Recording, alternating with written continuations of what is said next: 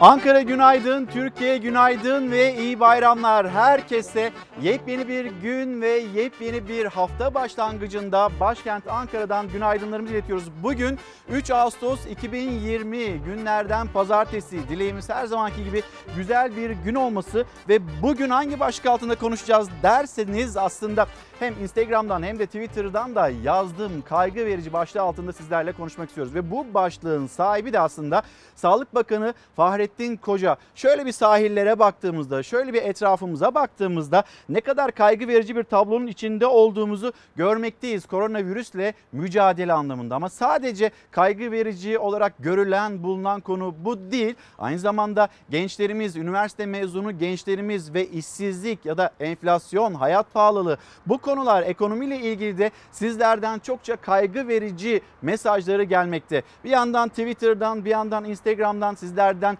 mümkün olduğunca gelen mesajlara ve bakmaya gayret edeceğim. Bayramın son gününde Çalar Saat başlıyor. Çalar Saat'inde ilk haberi e, hava durumu olacak. Hava durumunu paylaşacağız. E, Rize'den haber vereceğiz, Kars'tan haber vereceğiz, Trabzon'dan, memleketin dört bir yanından haberler vereceğiz. Ama şöyle hemen ben bir yönetmenimizden rica edeyim. Gazeteler, gazetelerin manşetlerini hızlı hızlı sizlere göstereyim. Aynı zamanda sizler de bir yandan belki kahvaltı hazırlığınız vardır. Onu yapın. Bir yandan kulağınız bizde olsun. Biz gündemi sizlere yavaş yavaş da aktarıyor olalım. Gelelim Cumhuriyet Gazetesi mesela Cumhuriyet Gazetesi'nin manşeti kaygı verici başlığı altında konuşurken bu gidiş iyi değil. Neyle ilgili söylüyor Cumhuriyet Gazetesi? İşte virüsle mücadeleyle ilgili söylüyor. Sahillere bakıyoruz tıktım tıktım her yer. Şezlonglarda yer yok. Bütün kumsalda insanlar var ama bizim bir virüsle mücadele ediyor olmamız lazım. Dünyaya baktığımızda yeni yeni alarmlar, kırmızı alarmlar çalarken Türkiye'de böyle bir tablo yok. Şimdi herkes kendi kendisinin polisi olsun denilmişti. Ama bakıyoruz kimse böyle bir düşünceyle, e, tavırla davranmamakta ve önümüzdeki günlerde acaba yeni yeni kısıtlamalar gündeme gelir mi? Bilim Kurulu, Bilim Kurulu kuşkusuz bu hafta yine toplanacaktır. Kameraların karşısına geçtiğinde Sağlık Bakanı Bilim Kurulu'nun tavsiye kararlarını açıkladığında acaba tıpkı Nisan ayında, Mayıs ayında karşı karşıya kalmış olduğumuz o kısıtlamalar bir kez daha gündemimize girecek mi, girmeyecek mi? Bunu konuşacağız. Yine Hürriyet Gazetesi birinci dalga sahillere indi. Hürriyet Gazetesi'nin manşeti. E, gazete Pencere her sabah 7'de gelen o gazete diyor ki yeni ano yeni anormal hani yeni bir normal diye tarif ediyorduk ya biz bu süreci 1 Haziran itibariyle böyle hayatın her alanını gevşetmiştik. İşte dükkanlar açılmaya başlamıştı. Esnafın ne kadar zor günler geçirdiğini konuşmuştuk. 1 Haziran itibariyle bu kısıtlamalar hayatımızdan kalktı. Ama şimdi yepyeni bir anormalle karşı karşıyayız gazete pencerenin manşetine baktığımızda.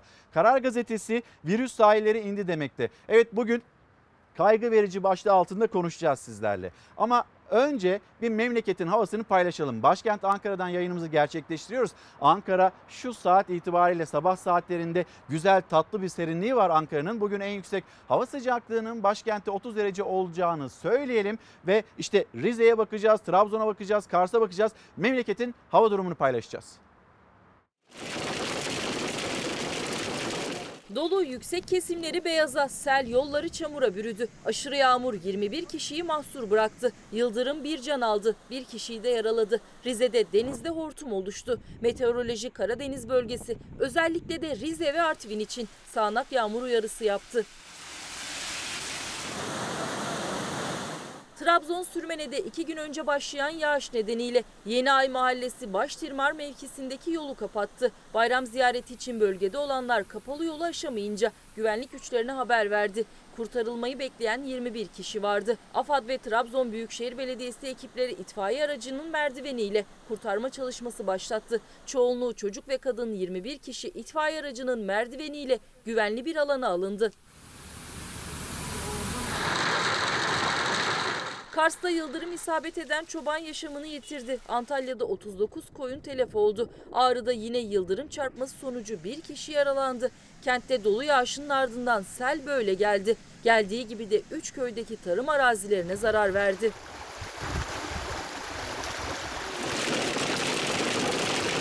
Yağışlı havanın sürdüğü Kars'ta kent merkezine yağmur yağarken yüksek kesimlere dolu yağdı. Dolu yağışı Akbaba dağlarını beyaza bürürken hava sıcaklığı da hissedilir derecede düştü. Erzurum Artvin Karayolu da heyelan nedeniyle trafiğe bir süre kapandı. Sivas Ankara Karayolu Köklüce Köyü mevkisinde taşkının getirdiği balçık ve kayalar nedeniyle ulaşımda aksamalar yaşandı. Afyonkarahisar, Denizli, Burdur ve Isparta bugün yağmurlu. Aşırı yağıştan etkilenen Kars ve Ağrı'da yağmur etkisini yitirecek. Ancak Orta ve Doğu Karadeniz'de etkili olmaya devam edecek. Bugün ve yarın Ordu, Giresun ve Trabzon'da hava yağışlı. Artvin ve Ardahan'da ise kuvvetli sağanak yağmurlu. Sel baskınlarına ve heyelene karşı tedbirli ve dikkatli olmakta fayda var. Bizlere günaydın diyen izleyicilerimiz var. Siz nereden çalar saati takip ediyorsunuz? Sizin gündeminizde ne var? Kaygı verici bulduğunuz konular, başlıklar neler? Lütfen bizimle paylaşın. Berna Hanım günaydınlar. Size de günaydınlarımızı iletelim. Bir yandan da bayram mesajlarınız da geliyor. Bayramın son gününde yayınımızı gerçekleştiriyoruz. Kaygı verici başlığı altında konuşurken Gülay Göktuman diyor ki kaygı verici, ciddiye almayanlar yüzünden kaygı verici bir tabloyu yaşıyoruz. Ne çabuk unutuyoruz evde geçirdiğimiz günleri. Ne çabuk unutuyoruz o sokağa çıkma kısıtlamalarının olduğunu. Ne çabuk unutuyoruz o dükkanların kapalı olduğunu. Evet birden her şey silinip gitmiş gibi hayatımızdan. Böyle bir rüya gibi girdi çıktı ama tablo öyle değil. Ve günlük vaka sayılarının yine çok çok böyle yukarılarda 900'ün üzerinde binli rakamlar seviyesinde gerçekleştiğini görüyoruz. Peki böyle bir tablo içinde acaba biz okullarımızı açabilir miyiz? Çocuklarımızı okula gönderebilir miyiz? Yine uzaktan eğitim mi gündeme gelecek, gündemimize girecek? Yine konuşacağımız konulardan bir tanesi bu. Gazi Üniversitesi Enfeksiyon Hastalıkları bölümünden Profesör Doktor Esin Davutoğlu Şenol birazdan yanımızda olacak. Biz neyi doğru yaptık, neyi yanlış yaptık ve ne yapmamız gerekiyor? Dünya bu kadar ciddi tedbirler alırken biz nasıl adımlar atmalıyız? Yine Esin Davutoğlu Şenol'la birazdan burada Çalar Saat'te konuşacağız.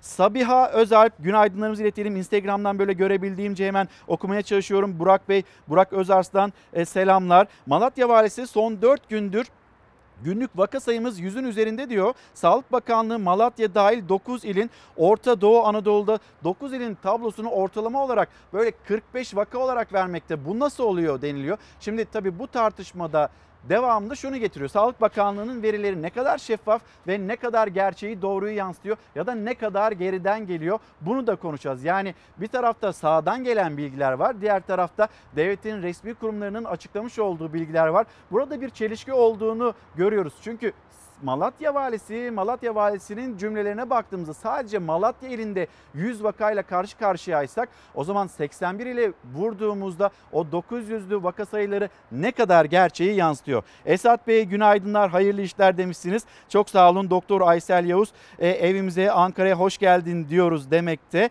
ve yine yine gelen mesajlar var. Elimden geldiğince böyle yakaladıkça bunları paylaşacağım. Zihni abi, Zihni Çevikgül günaydınlar. Siz yazın ben de yakalayabilirsem mesajınızı paylaşayım. Evet öyle oluyor çünkü konuk oluyor. inanılmaz bir gündem içinde koşturuyoruz. Bir yandan gazeteler, köşe yazarları, köşe yazarlarının neler söylediği, uzmanlar, memleketin haberleri derken böyle sizlerden gelen mesajlara bakamama durumumuz oluyor. Ne olur kusurumuza bakmayın. Şimdi kaygı verici bulduğumuz konulardan bir tanesi de özellikle yaz aylarında karşılaşıyoruz. Bu durumla yangınlar. Türkiye'nin 14 ayrı bölgesinden yine yangın haberleri geldi. İzmir, Menderes, İzmir, Menderes'te sitelerin, yazlık beldelerin sitelerinin e, yine boşaltıldığı bilgileri geldi. Hemen bu sıcak görüntüyü de haberi de sizlerle paylaşalım.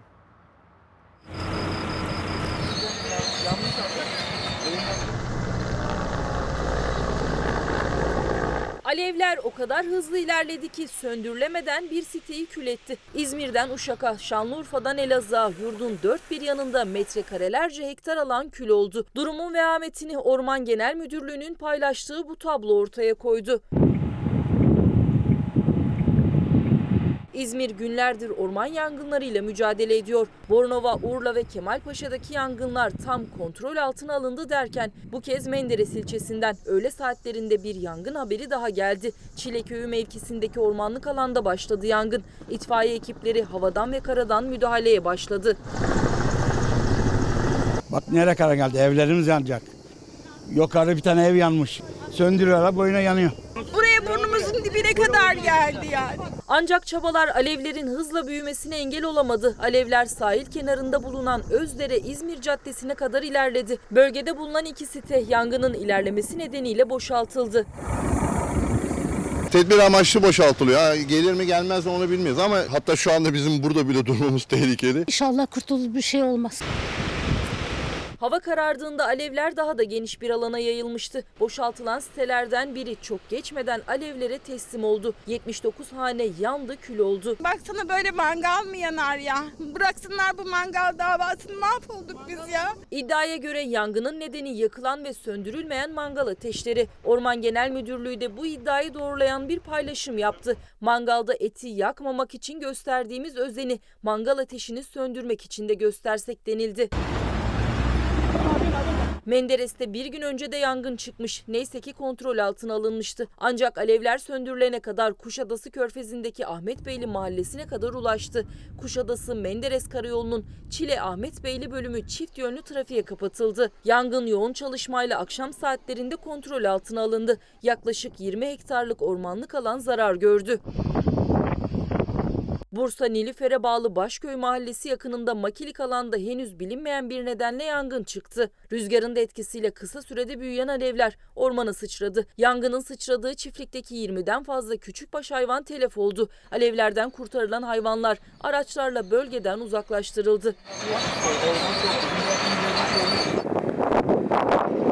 Uşak Banaz'da iki farklı noktada çıkan orman yangınlarına müdahale ediliyor. Elazığ'da çıkan yangında 400 dekar alan zarar gördü. Tarım ve Orman Bakanı Bekir Pakdemir'le İzmir, Uşak, Denizli ve Bursa'da çıkan 6 orman yangınının kontrol altına alındığını bildirdi. Necati abi, Necati Bal, günaydın ve size de iyi bayramlar. İbrahim Bey memleketinden İzmir'den haber paylaşıyor. Maalesef diyor kara bir güne uyandık. İzmir'in Menderes ilçesine bağlı Çile köyleri, Ahmetli Bey mahallesi, e, Maydanoz, Karagacık, Koru koyları, Kesre mahallesi, dağları bir piknik ateşi veya sabotaj yüzünden küle döndü. İşte az önce o haberi de paylaştık. Orman Genel Müdürlüğü'nün bir sosyal medya paylaşım var. Birazdan onu da aktaracağım, sizlerle paylaşacağım. Orman yangınları içimizi yakıyor ama sahillerden gelen görüntüler, virüs falan hiç umurumuzda değil. Bir taraftan kaygı verici buluyoruz. E işte bu virüsle mücadele ve o mücadeleyi ne kadar başarılı götürdüğümüz o görüntüler az sonra izleyeceksiniz. Diğer yandan işte orman yangınları kaygı verici bulduğumuz görüntülerden bir tanesi bu. Orman Genel Müdürlüğü'nün sosyal medya paylaşımına hemen bir bakalım. Dikkatle bakalım. Keşke milletçe mangalda eti yakmamak için gösterdiğimiz özeni mangal ateşini söndürmek için de göstersek. Bugün 15 orman yangınımız var. Hassas alanlarda hiç ateş yakmasak olmaz mı? İşte onu hatırlatıyor Orman Genel Müdürlüğü. Ormanlarımız yanmasa güzel olmaz mı? Umutluyuz yeter ki uyarıları dikkate alalım. Yani siz mangal başında o mangalı yakarken o işte etleri koyduğunuzda etlerin yanmaması için ne kadar gayret gösteriyorsanız mangalı yaktıktan sonra onu söndürmek için de en azından göstermiş olduğunuz gayretin yarısını yarısından dahi azını gösterseniz biz böyle bir tabloyla belki de karşı karşıya kalmayacağız. İşte bir izleyicimiz sabotaj ihtimalini de dillendiriyor ama Belki sabotaj var yok bunun araştırması yapılacaktır. En nihayetinde bir mangal pikniği yüzünden de e, olmuş olabilir. Mangal işte pikniğe gidilmiştir. Mangal ateşi yüzünden de olmuş olabilir. Nerelerde yangın çıktığını da Orman e, Genel Müdürlüğü paylaşıyor. Manisa, İzmir, Antalya, Bursa, Uşak, Balıkesir, e, yine Antalya'dan, e, çeşitli illerimizden, Kahramanmaraş'tan, Denizli'den, Adana'dan bu haberler geldi ve Çanakkale, Bozcaada'dan da maalesef orman yangını haberleri geldi kaygı verici bulduğumuz konulardan kuşkusuz bir tanesi bu ve üst sıralarda. Cumhuriyet Gazetesi, Cumhuriyet Gazetesi'ne bir geçiş yapalım. Gazete turumuzu da başlatmış olalım. Detaylandıralım. Az önce bir başlığını okumuştuk sizlere. Salgın kontrol altına alınamadı. Virüs bütün Anadolu'ya yayıldı ve uzmanlar uyarıyor. Bu gidiş iyi değil. Hükümetin ekonomiyi canlandırmak için kısıtlamaları kaldırması salgınla mücadeleyi olumsuz etkiledi. Türk Tabipler Birliği Başkanı Sinan Adıyaman vaka sayısının binin altında tutulduğunu belirterek salgın çok hızlı bir şekilde artıyor. Mücadele vatandaşın keyfine bırakıldı. Böyle devam ederse hastaneler yetmeyecek. Hastanelerin yoğun bakımlarında bir problem olmadığını, yoğun bakım anlamında hastanelerimizin kapasitesi anlamında bir problem yaşamadığımızı Sağlık Bakanı Fahrettin Koca geçen hafta bilim kurulu toplantısından sonra sorulmuştu. O yanıtı vermişti. Ama diyor ki Türk Tabipler Birliği Önümüzdeki günlerde sağa sola baktığımızda, sahillere baktığımızda, çarşı pazara baktığımızda virüsün inanılmaz bir dolaşım halinde olduğunu bizler görüyoruz ve hastanelerimizin kapasitesinin de yetersiz kalacağından endişe duyuyoruz. Kaygı verici bulunan bir konu. Bakanlığın her gün açıkladığı tablodan yoğun bakım ve entübe sayısının atıldığına dikkat çeken Profesör Etiler Rehavet'in faturasının çıkacağını belirtti. Profesör Kayan Pala Türkiye'nin hala birinci dalgayı yaşadığını vurgularken Profesör Kalyoncu sonucu hükümet ciddiye almıyor ki demekte. Bu itirazlar ve eleştiriler de yine e, hükümete yöneltilmiş durumda. Biz acaba önümüzdeki günlerde yine bir kısıtlamayla karşı karşıya kalacak mıyız, kalmayacak mıyız ya da hangi önlemleri almamız gerekiyor? Birazdan uzmanımıza Profesör Doktor Esin Davutoğlu Şenol'a bu soruyu yönelteceğiz. Gelelim Sağlık Bakanı Fahrettin Koca biz nereden seçtik bu kaygı verici başlığını? Hemen o cümlelerine bir bakışta atalım. Fahrettin Koca son 3 günde yeni hasta sayımızın arttığı illerde zatürre oranı aynı kaldı. Ülke genelinde ağır hasta sayımız kontrol altında görünüyor dedi. Kurban Bayramı ve tatilde tedbir eksikliği ise tedbir eksikliği değil de tedbir alınmıyor olmasıysa belki de önümüzdeki günlerde ortaya çıkacak sonuçları açısından kaygı verici. Tabloya baktığımızda 987 hasta sayısı, vaka sayısı dün itibariyle biz hani bu bayram boyunca olup bitenleri bir hafta sonra 10 gün sonra göreceğiz. Bu binli sayılar, bu binli seviyelere çıkacak mı çıkmayacak mı? Yine İyileşen hasta sayısı 978. Hatırlayacaksınız Nisan ayında hep şu vurgu yapılıyordu. İşte pik yaptı mı yapmadı mı bu tartışmalar devam ederken şuna bakmamız gerekiyor demişti Profesör Doktor Mehmet Ceyhan. Günlük hasta sayısı iyileşen sayısının altında kalırsa biz bu pandemide olumlu adımlar atıyoruz. Aldığımız tedbirler başarılı bir şekilde ilerliyor demektir demişti. E şimdi günlük vaka sayısı iyileşen hasta sayısının üzerinde. Böyle bir durum olduğunda tekrar soralım. Biz okullarımızı açabilecek miyiz? Biz çocuklarımızı kaygı duymadan okullara gönderebilecek miyiz, gönderemeyecek miyiz? Yine bunu hep birlikte konuşalım kaygı verici başlığı altında ve dünün tablosuna bir bakalım.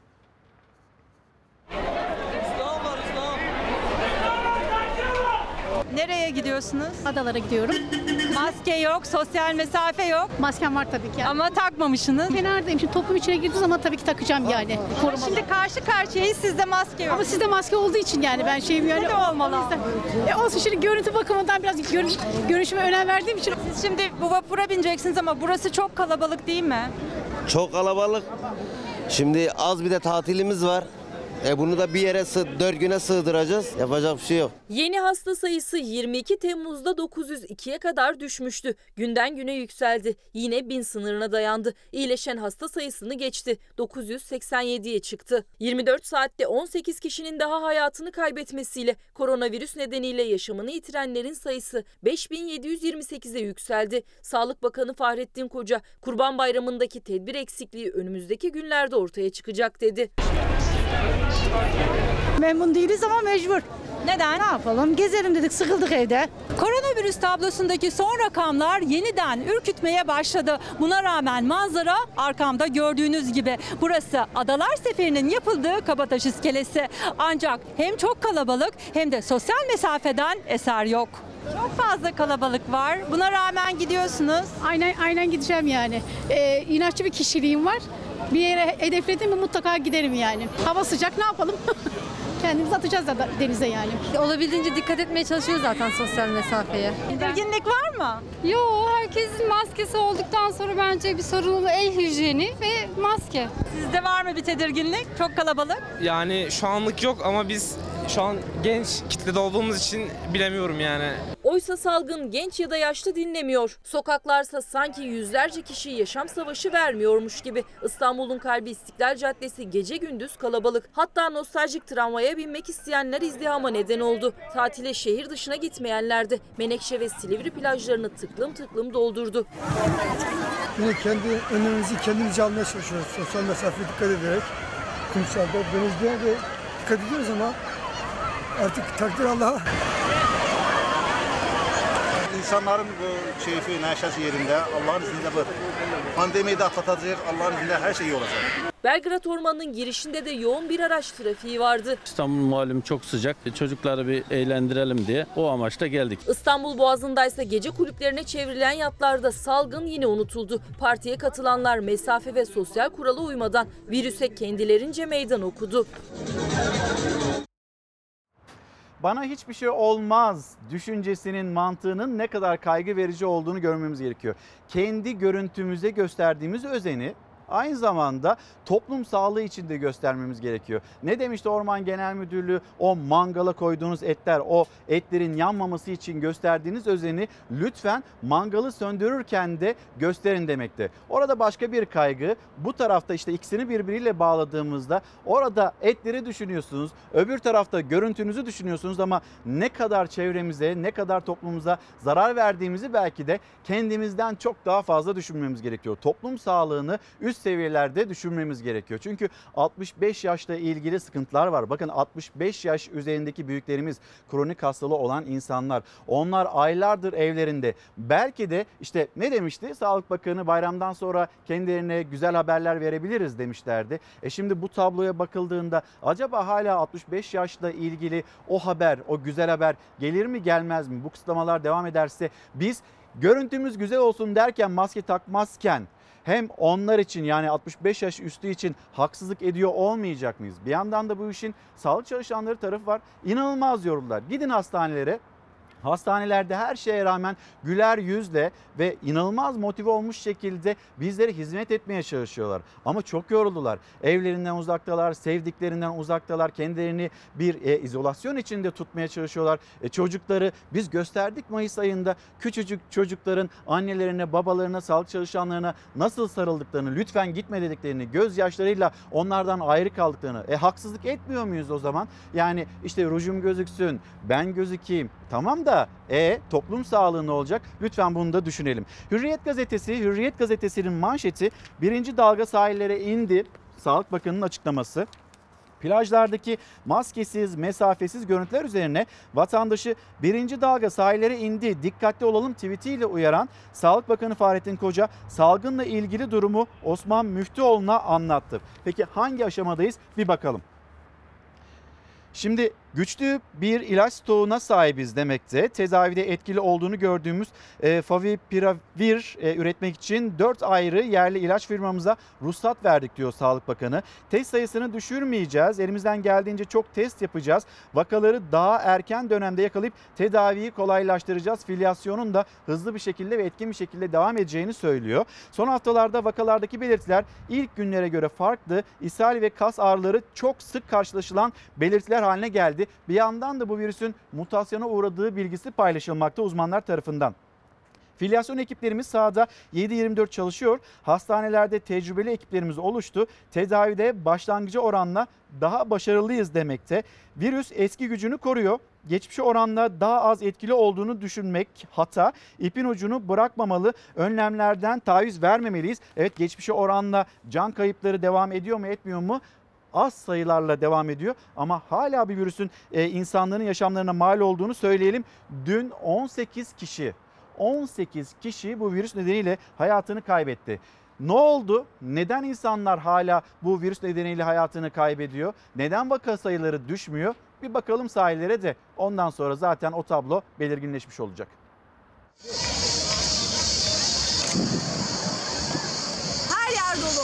İnanılmaz kalabalık. Sanki böyle tüm ülke buraya gelmiş gibi. O kadar kalabalık yani. Sahiller doldu taştı, denizde kulaç atacak yer kalmadı. Sağlık Bakanı Fahrettin Koca'dan birinci dalga sahillere indi uyarısı geldi. Birinci dalga sahillere indi. Tatilde dikkatli olalım. Koronavirüs salgını sonrası sosyal mesafe kuralı gereği vatandaşlar toplu bayramlaşmalardan uzak durdu. Ancak sahillerde yaşananlar tam tersi görüntülere sahne oldu. Ege ve Akdeniz plajları Kurban Bayramı ile birlikte dolup taştı. Çeşme'de Arife günü başlayan bayram yoğunluğu bayramın 3. gününden itibaren zirveye ulaştı. Tatilciler Gözde Belde'ye ulaşabilmek için uzun araç kuyrukları oluşturdu.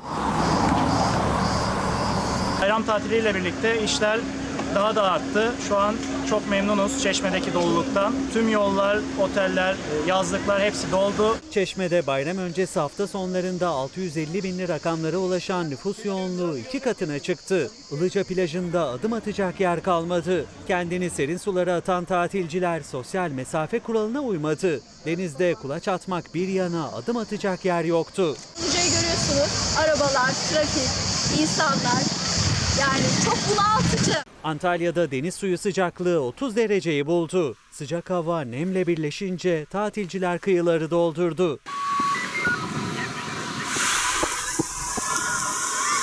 Halk zaten e, virüsü unuttu. Herkes zaten gene aynı şekilde normal yaşamına devam ediyor. Muğla'nın Fethi ilçesinde de benzer görüntüler vardı. Tatilciler trafiği kilitledi. Bazı tatilcilerin araçlarından inip plaja ulaşmak için yüzlerce metre yürüdüğü görüldü.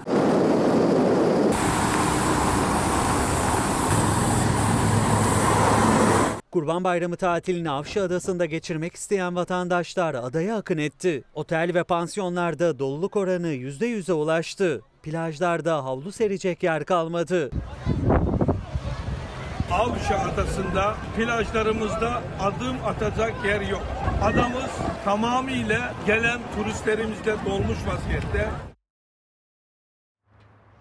Sahillerdeki durum işte böyle iğne attığınız yere düşmez dedirten görüntüler var. Sadece sahillerde değil, sadece sahillere yüklemek de belki de doğru değil. Aslında memleketin pek çok yerinde aynı tabloyla karşı karşıya kalıyoruz. Sosyal mesafe, maske, hijyen kuralları buna dikkat etmemiz gerektiğini defalarca hatırlatıyoruz. Adana'dan bir izleyicimiz yazıyor. Adana'da pek çok kişinin maske takmadığını, bu konuyla ilgili tekrar tekrar uyarıların yapılması gerektiğini hatırlatıyor. Tekrar söyleyelim. Adana için belki böyle, Ankara için böyle hatta Sağlık Bakanı Fahrettin Koca da e, hangi illerde oransal olarak daha fazla bu virüsle karşı karşıya kalındığını da paylaşmıştı. Hemen onları hatırlatalım. Mesela Ankara'da Mardin'de, Diyarbakır'da, Gaziantep'te, Konya'da ağır hasta sayısının e, inanılmaz arttığını gözlemliyoruz ve bunu da zaten e, Sağlık Bakanı Koca e, paylaştığı sosyal medya paylaşımlarında aslında anlattı. Hani geçen hafta konuşmuştuk. Gitmek mi kalmak, gitmek mi zor, kalmak mı zor diye bir başlığı vardı Karar Gazetesi'nin. Şöyle bir Ankara'nın sokaklarına, caddelerine baktığımızda e, bayramın dördüncü gününde aslında kimsenin kalmayı tercih etmediğini ve çok, pek çok kişinin de yine gitmeyi tercih ettiğini görüyoruz. İşte Ankara sokakları burası Ankara'nın en yoğun trafiğinin olduğu yer. Atatürk Bulvarı biraz ilerisi Kızılay Meydanı. Yolların ne kadar sakin, yolların ne kadar boş olduğunu görüyorsunuz.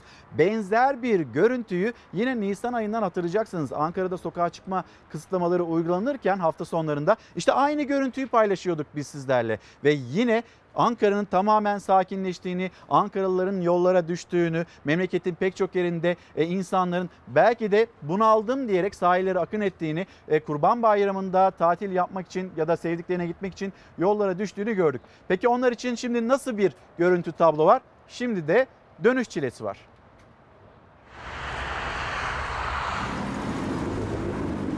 Bayram daha bitmeden dönüş çilesi başladı. Trafiğe takılmamak için bayramın üçüncü gününü seçen tatilciler saatlerce yollarda kaldı. Büyük şehirlere giden yollarda trafik durma noktasına geldi. Kurban Bayramı'nı memleketlerinde, tatil beldelerinde geçirenler için dönüş yolculuğu başladı. Bazı vatandaşlar son gün trafiğine yakalanmamak için bir gün önceden yola çıktı. Erken yola çıkanların sayısı fazla olunca yollarda yine trafik yoğunluğu oluştu. İstanbul'a çıkan yollarda sabah saatlerine dek sürdü trafik. Anadolu otoyolunda araçların ışıkları eksik olmadı hiç. Balıkesir'de de bayramın üçüncü gününde İstanbul, Ankara, Bursa gibi şehirlere çıkan yollarda trafik zaman zaman durma noktasına geldi. Sürücüler için dönüş yolu çileye dönüştü. 43 ilin geçiş noktası Kırıkkale'de de uzun araç kuyrukları oluştu. Kilometrelerce süren trafik havadan görüntülendi. Çanakkale'de yoğunluk yaşanan noktalardandı. Çanakkale, İzmir ve Çanakkale Balıkesir yollarında trafik akşam saatlerinde zaman zaman aksadı. Kaygı verici günaydınlar ülkemizin birbirinden güzel yerlerinden gelen yangın görüntülerinin kaygı verici olduğunu söylememiz gerekiyor demiş bir izleyicimiz. İbrahim Bey çok teşekkürler çok naziksiniz. Meryem Hanım bizlere Las Vegas'tan e, günaydın diyor ve bayramını kutluyor tüm Türkiye'nin. Barbaros Bey de şimdi Orman Genel Müdürlüğü, Orman Genel Müdürlüğü bu mangal yakmayla ilgili bir hassasiyeti dillendiriyor. Ama buradaki hassasiyeti dillendirirken ve sadece hani böyle vatandaşın üzerine bu orman yangınlarına dikkat edin, tedbirli olun gibi bir yaklaşımın doğru olmadığını söylerken bir yandan da orman kanununun değiştirilmesi gerektiğine atıfta bulunuyor. Çanakkale'ye, Çanakkale'ye günaydınımızı iletelim. Niğde'den bizlere Mehmet Bey günaydın diyor. Bolca mesaj geliyor kaygı verici başlığı altında. bir haber paylaşacağız. Maalesef acı bir haber dün öğleden sonra gelmişti ve bu haber Foça, İzmir Foça'ya götüreceğiz sizleri. Foça'da 9 kişinin bindiği tekne alabora oldu ve 4 kişi yaşamını yitirdiği bir çocuğumuz, bir çocuğumuz da kayıp. Tekne keyfi faciaya dönüştü. 4 kişi hayatını kaybetti. Bir çocuk kayıp. İzmir Foça'da Adem D'ye ait Egem adlı tekne 9 kişiyle denize açıldı. Son fotoğrafları da işte böyle çekilmişti. Atatürk Adası açıklarında rüzgar sertleşti. Tekne bir anda alabora oldu. Tekneden 4 kişi sağ kurtuldu. Hastanede tedavi altına alındılar ama ikisi çocuk 4 kişinin cenazesi çıkarıldı. 8 yaşındaki Sarpsa hala kayıp. İki torunumun ölü olduğunu, kızımın öldüğünü, büyük torun 19 yaşındaki torunum da hastanede olduğunu, ufak torunumun da Sarp'ın da suda bulunamadığını öğrendim. Arama çalışmaları 3 sahil güvenlik botu, 1 sahil güvenlik helikopteri ve 1 dalış timiyle devam ediyor. Teknede can yeleğinin bulunmadığı, tekne sahibinin ise arandığı gelen bilgiler arasında. Olayla ilgili Foça Cumhuriyet Başsavcılığı tarafından adli tahkikat başlatıldı.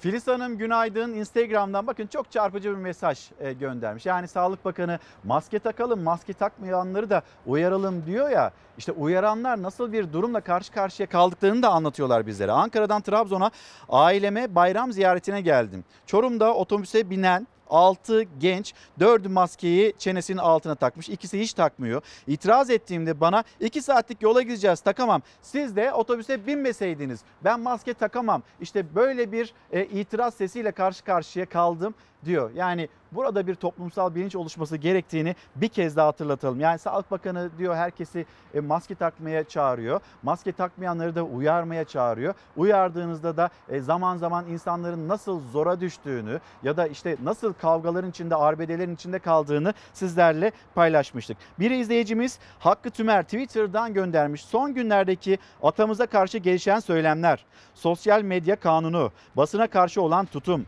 işlenen suçlara karşı verilen, verilmeyen cezalar, kadın cinayetleri, dövizdeki yükselme, kaygı duymayacağımız bir şey kaldı mı acaba diye bizlere yöneltmiş. Şimdi bir mola vereceğiz. O molanın ardından yine burada bu ekranda buluşalım. Mola sırasında belki sizin bir kahvaltı hazırlığınız vardır. Siz o hazırlığınızı tamamlayın. Ben sizlerden gelen mesajlara bakayım. Dönüşte burada buluşalım. Sen taze süt dalısın Gel bana her gece sen Gönlüme dalmalısın Gel bana her gece sen Gönlüme dalmalısın. Tatlı gülüş pek yaraşır. Gözleri ömre bedel. Ah ne güzel ne güzel. Seni sevmek Ah ne güzel ne güzel. Tatlı gülüş pek yaraşır. Gözleri ömre bedel. Ah ne güzel ne güzel. Seni sevmek Ah ne güzel ne güzel. Sensiz elem bana yar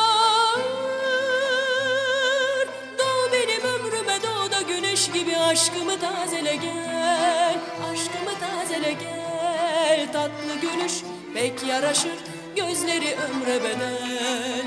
Ah ne güzel ne güzel seni sevmek Ah ne güzel ne güzel. Tatlı gülüş pek yaraşır Gözleri ömre bedel. Ah ne güzel ne güzel seni sevmek Ah ne güzel ne güzel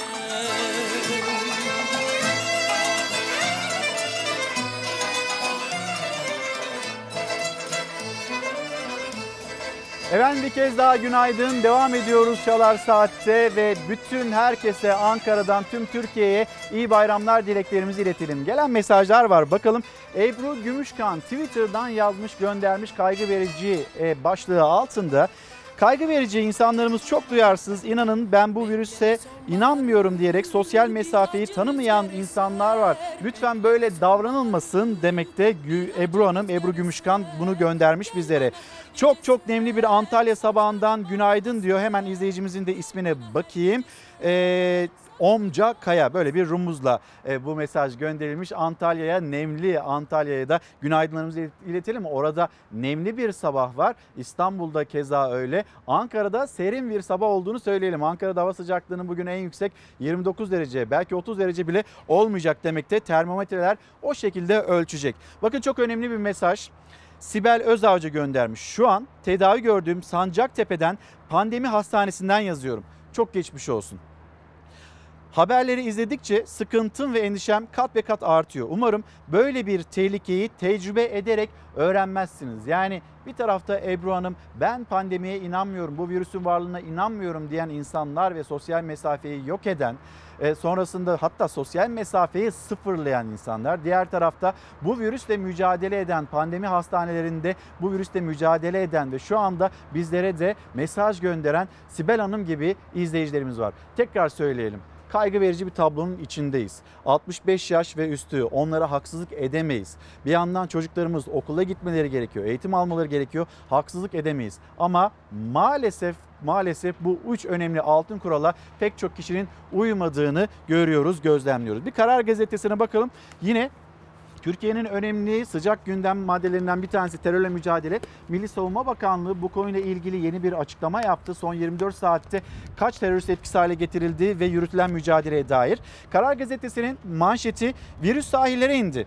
Grip sezonuna hazırlık olarak görülen dönemde düşmesi gereken vaka sayıları alarm eşiğinin altına inmedi. Bu süreçte bayram tatilinin de etkisiyle sahil bölgelerinde artan yoğunluksa kaygı verici bir boyuta ulaştı. Yaz rehavetiyle maske, mesafe unutuldu. Bilim insanlarından hayalet vaka uyarısı geldi. Hastaların %80'i belirti göstermeden plajlarda saatli bomba gibi dolaşıyor. Böyle sürerse tüm mücadele boşa gelecek. E o zaman o zaman bu güne kadar çekmiş olduğumuz sıkıntılar onlar ne olacak? Hepsini biz topyekun olarak çöpe nasıl atabiliriz? Biz bu konuda kaygı duymayacak mıyız? Toplumsal olarak bir sağlığa yönelik dikkat içinde olmayacak mıyız?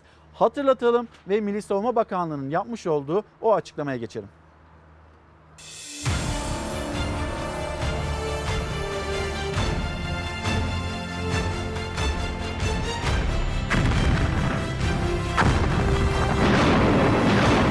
Savunma Bakanlığı açıkladı. Son 24 saatte 10 terörist daha etkisiz hale getirildi. Türk Silahlı Kuvvetleri'nin hem yurt içinde hem yurt dışında terör unsurlarıyla mücadelesi hız kesmeden devam ediyor.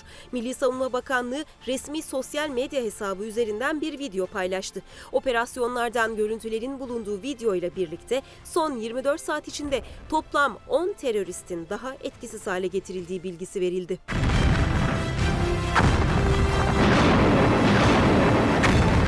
Milli Savunma Bakanlığı'ndan yapılan açıklamada operasyonlarımız her türlü hava ve arazi şartlarında kesintisiz sürdürülecek denildi.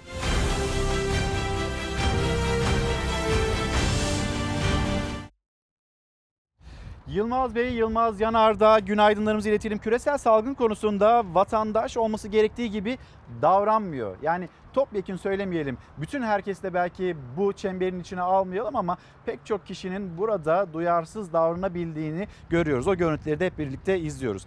Ancak devlet de görevini üstlenmiyor. Örneğin toplu taşıma araçlarında dezenfektan hiç yok ya da apartmanların içleri boş ve Buna benzer durumlar oldukça kaygı verici. Evet toplu taşıma araçları yine kalabalıktan en önemli kural kalabalıklardan kaçınmamız gerekiyor. Kalabalığın içinde yer almamız, dahil olmamız gerekiyorsa e, o kalabalığa o zaman da maskemizi takmamız gerekiyor. Sosyal mesafeye dikkat etmemiz gerekiyor. Yılmaz Bey'in hatırlattığı toplu taşıma araçları orada bir %50 kuralı vardı. O %50 kuralından zaman zaman hani böyle garip görüntüler geliyor. Bu kuraldan vazgeçildiğini de e, görüyoruz, gözlemliyoruz. Bir taraftan şoför esnafı onların yaşadığı sorunları dillendirirken ve onları aktarırken diğer taraftan işin böyle bir boyutu da var. İnsanlar orada Yine bir izleyicimiz yazmıştı. Ankara'dan Trabzon'a giderken işte Çorum'da binen 6 genç 4 tanesi çenesinin altına maskeyi takmış, 2 tanesi hiç takmamış. Zaten kısa mesafeye niye takayım diye uyaranlara karşı çıkan bir anlayış. Bundan vazgeçmemiz gerekiyor. 40 kişilik dolmuş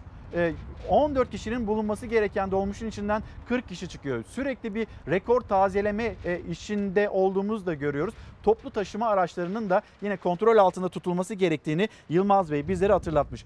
Bu sürecin kahramanları onları da hatırlamamız gerekiyor ve onlar da süreci kuşkusuz kaygıyla takip ediyorlar. İşte yüreklerini yüklerini azaltıp moral vermemiz gerekiyor. Sağlık çalışanlarından söz ediyoruz. Uzmanlar sonbaharda başlayacak influenza vakalarıyla birlikte hastanelerdeki yükün artacağını belirtiyor. Pandeminin başından bu yana özveriyle mücadele eden sağlık çalışanlarını ise yine zorlu bir süreç bekliyor. Yaz döneminde kurallara uyulup vakaların azaltılmasıyla sağlıkçıların dinlendirilmesini umduklarını belirten bilim kurulu üyesi Profesör Doktor Yeşim Taşova ancak böyle olmadı. Sağlık çalışanları yoruldu. Dinlendirilmeleri, motivasyonlarının arttırılması gerekiyor dedi.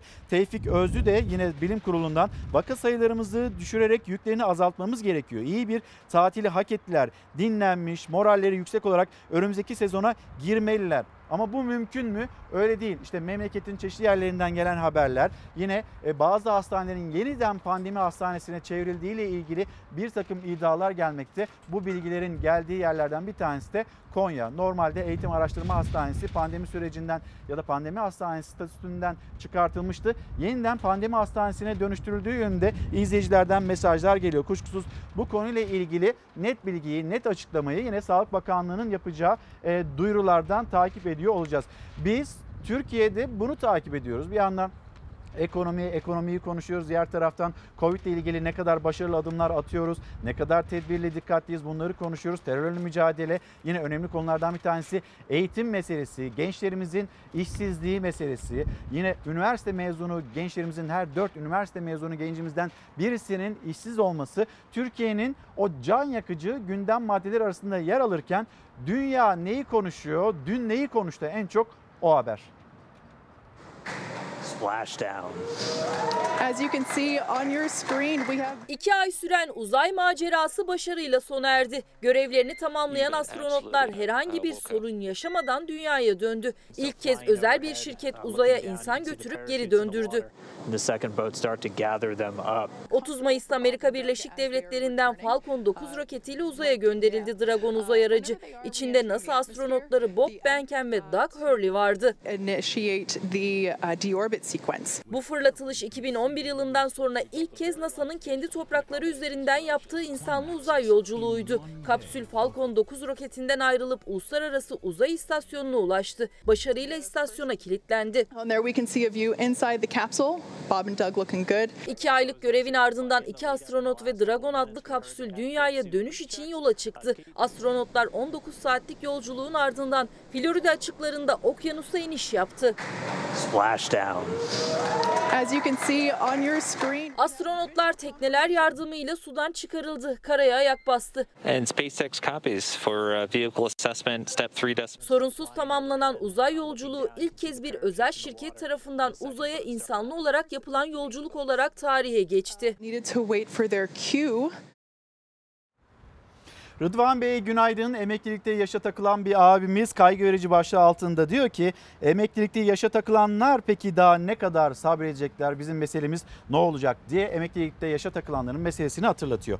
Gelelim gazete pencere. Gazete pencerenin manşeti yeni anormal. Uyarılar fayda etmedi, yasaksız bayram korkuttu. O fotoğrafa baktığımızda bir de dünyadan gelen o kırmızı alarm haberlerine baktığımızda bambaşka bir tablo çiziyor Türkiye ve bu tablonun da ilerleyen günlerde vaka sayısı anlamında pik yapmasından ciddi kaygı duyuluyor.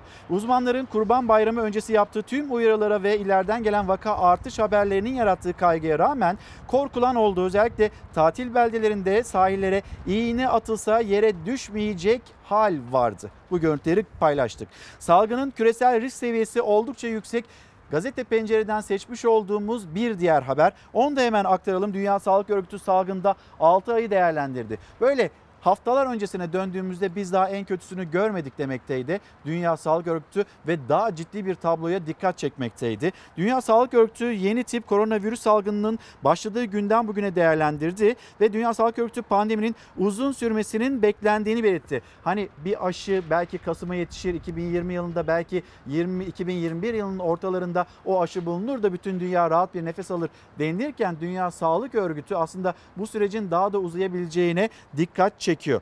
Ve yine genel direktörünün açıklaması bu salgın 100 yılda bir yaşanacak bir sağlık krizi ifadesini kullandı. Siyasete dair seçtiğimiz bir haber de var. O da e, Muharrem İnce ile ilgili bir haber ve Dün çok konuşuldu, çok da tartışıldı. Yalçın Bayer'in yazılarından aslında öğrendiğimiz bir tablo. Acaba Muharrem İnce kurultay sürecinde, Cumhuriyet Halk Partisi'nin kurultay sürecinde CHP lideri Kılıçdaroğlu'na rakip çıkacak mıydı, çıkmayacak mıydı? Bu çok konuşuldu. CHP liderine rakip çıkmadı Muharrem İnce. Peki önümüzdeki günlerde bir parti kurar mı, kurmaz mı? İşte onunla ilgili bir e, değerlendirme. İnce yeni parti iddiasını yalanlamadı. Hayır yeni parti kurmayacağım demedi. Kuracağım da demedi. Kurmayacağım da demedi. Son seçimlerde CHP'nin Cumhurbaşkanı adayı Muharrem İnce'nin partisinden istifa edip yeni bir parti kuracağı iddia edilmişti. Günlerdir kendisiyle ilgili süren bu tartışmalara tartışmaları sessizce takip eden Muharrem İnce sonunda sosyal medya hesabından kısa bir mesaj paylaştı. Ancak bu açıklamada olayın üzerindeki esrar perdesini kaldırmaya yetmedi. Eski CHP Yalova Milletvekili ve geçtiğimiz dönem partisinin Cumhurbaşkanı adayı olan Muharrem İnce yeni bir parti kuracağı iddialarına ilişkin memleket için doğru olduğuna inandığım bir karar aldığımda kararımı açıklarım ifadesini kullandı. Yalanlamadı. Ben bir parti kurmayacağım demedi. Bu konuyla ilgili Abdülkadir Selvi köşesine köşesinde bir yazı yazdı. E işte e, Yalçın Bayer'in yazılarından öğrendik biz bu süreci dedi. Bu süreçte bir gazeteye, haber ajansına konuşmadım, açıklama yapmadım. Memleket için doğru olduğuna inandığım bir karar aldığımda kararımı açıklarım. Bu açıklama Muharrem İnce'ye ait sosyal medya üzerinden yaptığı bu değerlendirmeyi kurultaydan sonra çok talep aldığı yönünde bir takım iddialar var. Yine Abdülkadir Selvi tarafından köşesine e, taşınmış. İnce ile birlikte hareket eden isimler CHP temel ilkelerinden uzaklaşıyor. Tek adam yönetimine gidiyor yorumunu yaptılar. Yani parti içinde bir değerlendirme yapılıyor. CHP'nin temel ilkelerinden uzaklaştığı değerlendirmesi yapılıyor.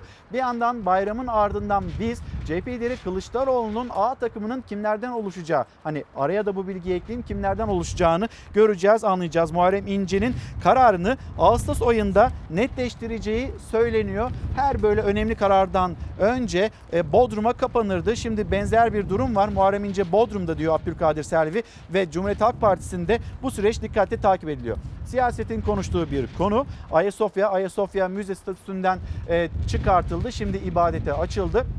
Cumhurbaşkanı Erdoğan'ın da Ayasofya Camii ile ilgili değerlendirmeleri var. Burada tartışmaların yersiz olduğunu söylüyor Cumhurbaşkanı Erdoğan. Aslında Ayasofya Camii'nin açılışıyla ilgili kimsenin bir tartışma yarattığı yok. İktidar muhalefetiyle herkes bu konuyu değerlendirdi. Hatta Meral Akşener Ayasofya'yı e, açacaksanız, ibadete açacaksanız açın ama artık şu siyasetin gündeminden bir düşürün değerlendirmeleri gelmişti. Bir bakalım buradaki tartışma nereye evriliyor?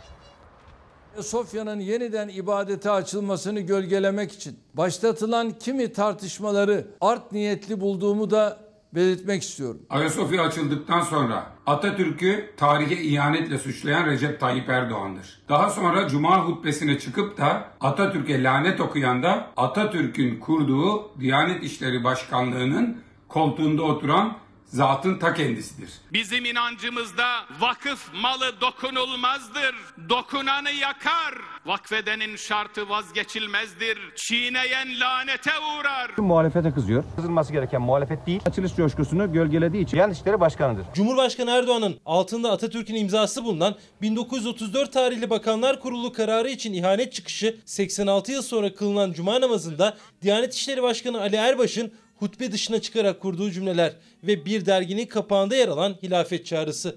Ayasofya'nın ibadete açılması sürecinde yaşanan tartışmalar için Cumhurbaşkanı art niyetli dedi. Muhalefetin tepkisini çekti. Mesele şu, Ayasofya'nın açılmasından çok büyük bir siyasi rantumdu Erdoğan. Zira bir erken seçim olasılığına karşı kendi tabanını konsolide edeceğini düşündü. İyi yetmedi. Erdoğan çok mutsuz, hiç memnun değil. 86 yıllık yara olan Ayasofya'nın ibadete açılması bayram sevincimizi daha da artırmıştır. Ayasofya Türk tarihinde anlayış, hoşgörü, tolerans, inanca saygı ve hürmet demektir. Ayasofya'nın açılışında böyle mesuliyetleri tekrar hatırlamamız gerekirken tarihi şahsiyetler üzerinden bir kavganın odağı haline gelmiş bir hutbe mevzuyu tartışılır, tartıştırır hale gelmiş, açılış coşkusunu gölgelemiştir. Bizim inancımız kendimiz için ne istiyorsak diğer insanlar için de Rabbimizden aynısını dilemeyi gerektirir. Artık kendi başlattıkları tartışmayı durduramaz hale gelenler Cumhuriyetle bizim sorunumuz yok demek zorunda kaldılar. Cumhuriyetle sorunu olmayan, Cumhuriyetin kurucusuna husumetle yaklaşmaz, her gün onları küçümseyen ve onları hedef gösteren açıklamalar yapmaz. Yaparsanız cevabınızı alırsınız. Muhalefet Ayasofya konusunda Diyanet İşleri Başkanı'nı hilafet çağrısını işaret etti. Tartışmaların sorumlusu iktidar dedi. Lütfen alınganlık yapmayın ama sürekli kaygı verici haber yapmanız bize negatif enerji veriyor ve kaygı verici bir hal alıyor. Hayatta hiç mi güzel şeyler olmaz? Elbette güzel şeyler oluyor. Hemen bir isminize de bakayım. Mustafa Bey, Mustafa Eğerci göndermiş. Yani alınganlık yapacak bir şey yok ama bir doğru var ve o doğrunun peşinden gitmemiz gerekiyor. Şimdi bunu söylemezsek, kaygı verici bir tablo olduğunu söylemezsek, konuşmazsak, anlatmazsak biz hani dünyadan farklı bir rota izliyor olacağız. İşte bakıyorsunuz siz de yaşıyorsunuz Mustafa Bey etrafınıza baktığınızda insanların ne kadar dikkatli davrandığını lütfen siz bize iletin. Siz bunun kaygısını yaşamıyorsanız ya bilemiyorum ama biz bunun kaygısını yaşamak zorundayız. Yani toplum içinde yaşamak zorundayız. Çocuklarımız için de, sağlık çalışanları için de, 65 yaş üstü büyüklerimiz için de, esnafımız için de, bu işsizliği yaşayan insanlar için de bakın işsizliği biz 39 lira aslında inanılmaz e, belki de başarılı bir tespit Profesör e, Veysel Ulusoy tarafından yapıldı. 39 liraya günlük 39 liraya biz işsizliği satın aldık. Türkiye'nin önemli sorunları var. Bir yandan da işte hayatımızda tedbiri almadığımızda bu koronavirüs gündemi bir kez daha yine aynı şiddetiyle girerse gidebileceğimiz bir yer yok. Soruyorsunuz hiçbir güzel şeyler olmuyor. Oluyor ama eğer dikkatli davranmazsak o güzel haberleri paylaşma oranımız bizim de çok azalacak. O yüzden paylaşıyoruz. Kimseyi kaygılandırmak için değil ama ortaya çıkan tablonun ne kadar kaygı verici olduğunu saptayabilmek için, anlatabilmek için paylaşıyoruz sizlerle. Yani elbette alınganlık göstermem ama bunları konuşmamız gerekiyor. Hep birlikte konuşalım. Aynı düşünmüyor olabiliriz ama en azından konuşuyor olmak bizleri bir doğruya doğru yaklaştıracaktır diye e, düşünüyorum. Şimdi e, Ayasofya Camii o tartışmalara geri dönecek olursak Ayasofya'nın ibadeti açılması biliyorsunuz Batı dünyası Batı dünyasından da e, eleştiriler gelmişti. Bu eleştirilerle ilgili Cumhurbaşkanlığı İletişim Başkanı Fahrettin Altun dün sosyal medya hesabından bir klip paylaştı ve bu endişelerin ne kadar yersiz olduğunu o kliple anlatmaya çalıştı. Hatayı anlatmakla olmaz. Bunu yaşamak lazım, görmek lazım, birebir görmek lazım. Son 15 yıldan bu yana e, çok güzel yenilikler oldu. Bunu inkar edemeyiz. Hiç herhangi bir aramızda fark yoktur. Şöyle yani, birbirimize saygı, sevgi çerçevesinde herkes dini kendi bildiğini görevini yapar.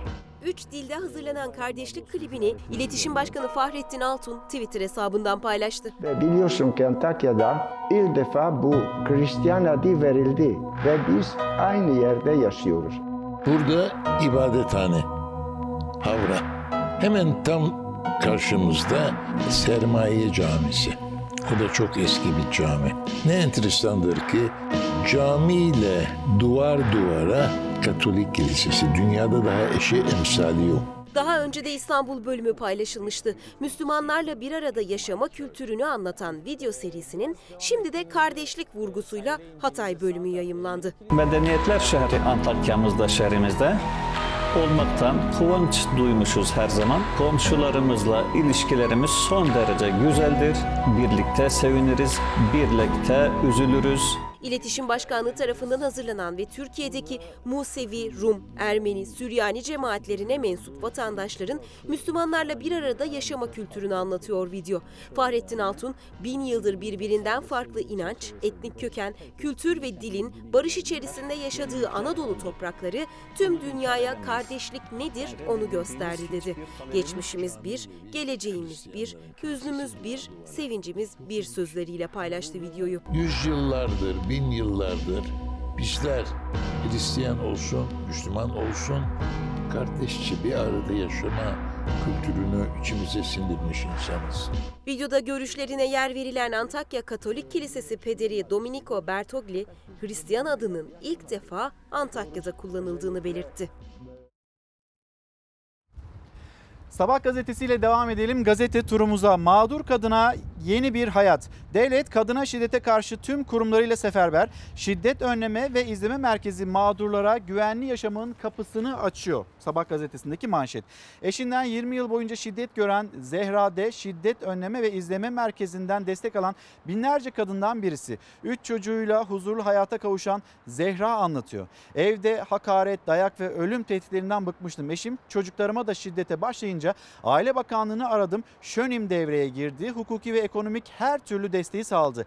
Eşime uzaklaştırma, elektronik kelepçe kararı çıkartıldı. Yeni bir şehirde bir iş ve yuvamız oldu. Şiddet gören kadınlara sesleniyorum. Korkmayın, kendinize inanın ve devlete güvenin denilmekte. Sabah gazetesinin manşetinde bu ülkede maalesef kadınlar kadınlar şiddete uğruyor ve bunu çoğu kadın ne yazık ki saklıyor ve buradaki Sabah gazetesinin manşetindeki habere baktığımızda tekrar ismini de hatırlatacak olursam e, Zehra Hanım ben korkmadım ve devlete başvurdum demekte. Şimdi bir tarafta bu tablo var diğer tarafta İstanbul Sözleşmesi İstanbul Sözleşmesi'nden biz nasıl zamanında imza attıysak şimdi o sözleşmeden geri adım atabiliriz. Bu değerlendirmeler yapılıyor. Numan Kurtulmuş'tan duyduk bu cümle. Yine AK Parti içinde görüşlerin ayrıldığını, aile yaşantısını, aile ya da aile içinde boşanma sayılarını arttırdığı ile ilgili değerlendirmeler yapılıyor. İstanbul Sözleşmesi'nden acaba iktidar geri adım atacak mı, atmayacak mı? O atmış olduğu imzayı geri çekecek mi, çekmeyecek mi denilirken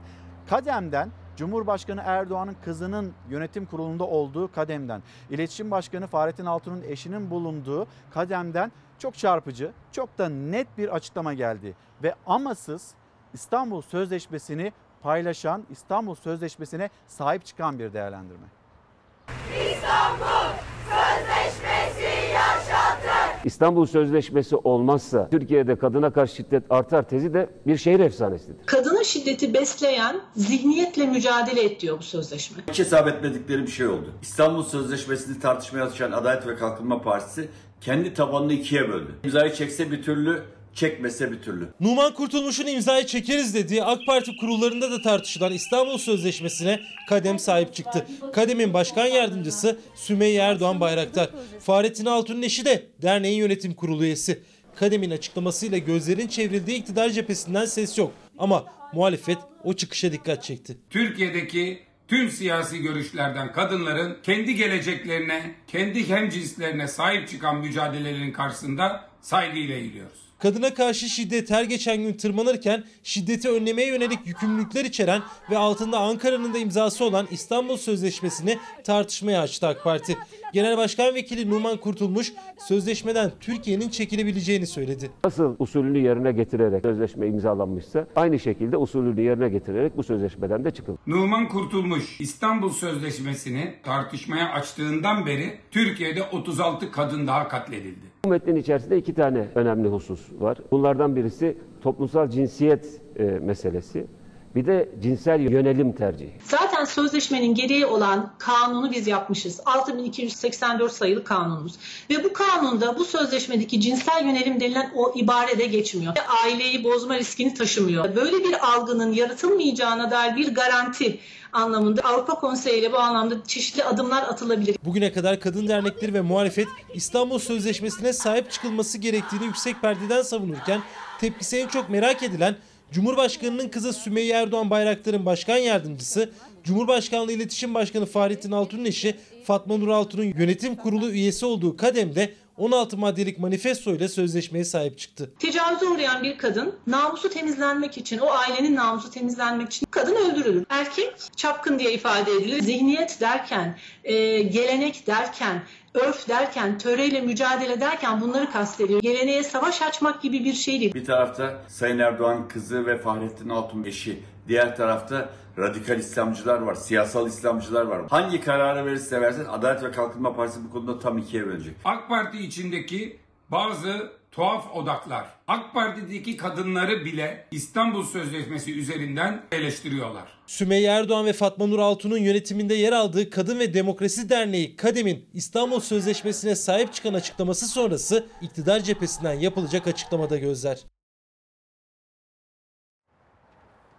Şimdi bir de siyasetin konuştuğu konu gündemden düşmeyen konu yaz boyunca aslında Meclis Genel Kurulu'nda kabul edildiği günden beri biraz öncesi biraz sonrası da var. Gündemde olan bir konu sosyal medya meselesi. AK Parti sözcüsü Mahir Ünal siz kimin tarafındasınız? Hani bu sosyal medya ile ilgili düzenlemeye niye karşı çıkıyorsunuz demekte. Kimin tarafında durduğunu da Cumhuriyet Halk Partisi ana muhalefetin grup başkan sözcüsü, grup başkan vekili Özgür Özel aslında dillendirdi. Nasıl bir yerde durduklarını, nasıl bir tavır sergilediklerini. Şimdi sosyal medya, sosyal medyada hakaretler, küfürler, herkesin sağa sola hakaret etmesiyle ilgili itiraz sesini herkes yükseltiyordu. Tekrar konuşuyoruz ama şunu söyleyelim mesela Türk Ceza Kanunu'nun ilgili maddeleri var. Buradaki hakaretlere yönelik olarak ceza kanunundaki ilgili maddeler devreye sokulduğunda böyle bir kısıtlamaya, böyle bir adım atmaya, böyle bir düzenlemeye ihtiyaç yoktu denilmekte. Bu tartışmaya bakalım özellikle Twitter, Facebook ve e, Instagram üzerinden devam ediyor. Ve bugüne kadar hani niye bu konuyla ilgili adım atılmadığı ile ilgili birkaç bilgi vermek istiyorum haberin dönüşünde. Muhalefet Türkiye Cumhuriyeti Devleti'nin özgürlükleri güvence altına almak için yaptığı düzenlemede sansürden, yasaktan, fikir özgürlüğünün kısıtlanmasından, ifade özgürlüğünün kısıtlanmasından bahsediyor. Burada şunu sormak gerekiyor. Siz kimin tarafındasınız? Mahir Bey, Mahir Bey. Biz Cumhuriyet'in kurucu değerlerinin, kurucusunun, kurucu kadrolarının tarafındayız. Biz yeşil toplu hesaplardan kadınlara sövenlerin tam karşısındayız. Sosyal medya düzenlemesini Anayasa Mahkemesi'ne taşımaya hazırlanan CHP, AK Parti Genel Başkan Yardımcısı Mahir Ünal, memleketi Kahramanmaraş'tan sert çıktı. CHP Grup Başkan Vekili Özgür Özel aynı sertlikte yanıt verdi. Suriye'de siz Esed'in yanında duruyorsunuz. Libya'da Hafter'i destekliyorsunuz. Mısır'da Sisi'yi destekliyorsunuz. Şimdi sosyal medya meselesinde de maalesef Twitter'ın, Facebook'un çıkarlarını savunmak yerine onlara dönün deyin ki siz gelin Türkiye Cumhuriyeti Devleti ile hukuki, yasal, mali bir muhataplık oluşturun deyin. Mahir Bey, 18 yıldır siz hangi taraftasınız? Kıbrıs'ta önce Berk Kurtulcuydunuz, şimdi başka bir noktadasınız. FETÖ'nün yanındaydınız, ne istiyorlarsa veriyordunuz. Siz bugün terör örgütü olarak gördüğünüz PKK ile masalar kurup pazarlıklar yapanlarsınız. AK Parti ve MHP'nin birlikte hazırladığı 9 maddelik sosyal medya teklifi meclisten geçti. Muhalefet sansür yasası diyerek tepki gösterirken iktidar düzenlemeyle özgürlüklerin garanti altına alındığını savunuyor. Efendim bu yapılan düzenleme yasakçı ve sansürcü. Twitter'la, Facebook'la, YouTube'la hukuki, mali bir muhataplık oluşturma isteğinin neresi yasakçılık, neresi sansürcülük? Yeşil toplardan dolayı rezil olan Mahir Ünal şimdi çıkmış hedef saptırmak için Cumhuriyet Halk Partisi'ne hem de sosyal medya düzenlemesi üzerinden soruyor. Türkiye Büyük Millet Meclisi'nin yaptığı bu yasal düzenlemenin yanında durun ama maalesef şimdi diyorlar ki Anayasa Mahkemesi'ne gideceğiz. Peki Anayasa Mahkemesi'ne hangi gerekçeyle gideceksiniz? Siz kimin tarafındasınız? Biz Atatürk'e tarihe ihanet etti diyenlerin tam karşısındayız. Hutbe okuyacağım diye çıkıp Atatürk'ün kurduğu Diyanet İşleri Başkanlığı'nın koltuğundan Atatürk'e lanet okuyanların tam karşısındayız. CHP Grup Başkan Vekili Özgür Özel'den Mahir Ünal'a Diyanet İşleri Başkanı FETÖ ve terör üzerinden göndermeyle yanıt geldi. Sosyal medya yasası meclisten geçti ama tartışması daha da sürecek. Çünkü CHP Anayasa Mahkemesi'ne gitmeye hazırlanıyor. Açılışı ve işte hayatımıza girişi 2006 yılına dair. Yine Facebook 2004 yılında e, hayatımıza giriş yaptı ve Instagram'da 2010 yılında hayatımıza girdi. E peki bugüne kadar niçin bu e, sosyal medya platformları ile ilgili bir adım atılmadı? Niye şimdi gündeme geldi? Bir taraftan bu konuşuluyor ve yine muhalefetin dillendirdiği bir konu sosyal medya ile ilgili. Acaba hani böyle geçmişte atılmış olan sosyal medya paylaşımları, tweetler var. Bunlarla böyle bir toplumsal hafıza sosyal medya üzerinden silinmeye mi çalışılıyor? Bu itiraz sesleri yükseltiliyor. Kuşkusuz bunu açıklamıştı zaten Engin Özkoç yine Çalar Saat'te konuğumuz olduğunda ve şu açıklamayı şu değerlendirmeyi yapmıştı. Bu anayasaya aykırı bir düzenleme ve anayasaya aykırı olduğu için de biz Anayasa Mahkemesi'ne götüreceğiz denildi. Hocam günaydın. Günaydın. Hoş geldiniz. Hoş Nasılsınız? bulduk. İyiyim. iyiyim. Rüzgarlı bir Ankara Evet, sabahından evet. herkese günaydın, diyoruz. Günaydın. Şimdi tablo, tabloyu Evet. görüyorsunuz. Evet. Siz biraz böyle dinlendiniz, geldiniz Evet, bu süreçte evet. inanılmaz böyle yorulmuşsunuz Evet, kuşkusuz. evet. E şimdi bize bu tabloyu biraz anlatır mısınız? Evet. Siz ne gözlemlediniz? Biz Evet. neyi doğru yapıyoruz, neyi yanlış Evet. yapıyoruz? Ne ne yapmamız gerekiyor? Evet, şimdi şöyle aslında Haziran'ın birinden itibaren çok katmanlı bir açılışa geçtik. Bize temel veri ve bilgiler açılışların çok katmanlı olmaması gerektiğini söylüyordu. Hele ki bizim gibi sosyokültürel özellikleri farklı, e, çeşitli katmanlar halinde dağılan ve rica ve itirazlarla çok yönetemeyeceğimiz bir süreçte öncelikli alanların ve anahtar görevi olan kişilerin hayata katılması gerekiyordu. Şimdi o noktadan itibaren geldiğimiz süreçte iki ay boyunca bir kere çok miktarda ölüm yaşadık. Bu çok kötü bir şey. Yani sizin günde orada 20-30 tane gördüğünüz ölüm haftalarca süren süreçlerin sonunda ve gerçekten çok can yakıcı. Aslında önlenebilir bir şeyden ölüyoruz çünkü. Ee, ve şöyle bir e, önerme doğru değil. Yani ya açlıktan öleceğiz ya salgından öleceğiz. Hayır. Hem salgını yöneteceğiz hem açlığı yöneteceğiz. Aslında beklenen hem sağlıkçılar olarak bizim hem de bir vatandaş olarak sizlerin beklemesi gereken bu. Salgın yönetilmezse açlık yönetilemez çünkü. Ama çok toplu bir araya gelmeler, üstelik de koordine olmayan çok toplu bir araya gelmeler bizim korktuğumuz farklı illerden bir araya gelmeler, cami açılışları, ibadethaneler, plajlar sizin de söylediğiniz gibi. Aslında karşılaştıracak olursak LGS ve YKS'de bir araya gelmeler belki de en sıcak noktalar. Şimdi beklenen olmadı cümlesi de doğru değil. Çünkü beklenenin olmadığını görmüyoruz. Beklenen oldu aslında. Hem ölüm oranları hem ağır hasta oranları artıyor. Siz uzman olarak aslında sizin beklediğiniz buydu. Yani tedbirsiz davranılırsa evet, karşımıza çıkacak olan evet. buydu. Ve bunu yaşıyoruz. Evet. Çünkü bütün ülkelerde böyle oldu. Çünkü bu işin matematiği bu. Hep söylüyorum. Burada en ufak bir yorum katmanıza filan gerek yok. Bunu böyle yaparsanız böyle olur. Böyle yaptık böyle oldu. Şimdi beni o tablodaki ağır hasta rakamları falan şu bakımdan ilgilendiriyor tabii. Hastane kapasitesi aşılırsa biz bu afet bir felakete dönüşür. Ben bunun bir felakete dönüşmesinden sizin etiketinizle söyleyeyim kaygı duyuyorum. Ve felakete dönüşme e, kaygısından okulların açılamamasından ve açılmasından her ikisinden birden kaygı duyuyorum. Bir düğüm orası çünkü. Dolayısıyla çok e, kontrolsüz bir noktadayız. Benim orada gördüğüm binler, beş yüzler artık hiçbir şey ifade etmiyor. Veri güvenliği ile ilgili kaygılarımızı hep söyledik. Kasıt olmasa bile bu veri artık e, sahada yani sokakta salgın yönetimi için kimsenin bir işine yaramaz. Hocam şimdi o zaman bu veri güvenliği ile ilgili endişeleriniz var. Ee, sahadaki durum ne? Rakamlara Evet. yansıyan ya da Evet. tabloya yansıyan ne? Bunu size sormak istiyorum ama öncelikle Profesör Doktor Esin Davutoğlu Şenol'la birlikte bir yoğun bakımlarda acaba durumumuz nedir, ne değildir? Bir konuşalım, bir haberi paylaşalım. Ondan sonra e, Esin hocamıza soralım yoğun bakımlarda eğer tekrar böyle bir pandemi, bu pik süreci artarsa biz hazır mıyız, değil miyiz onu konuşalım.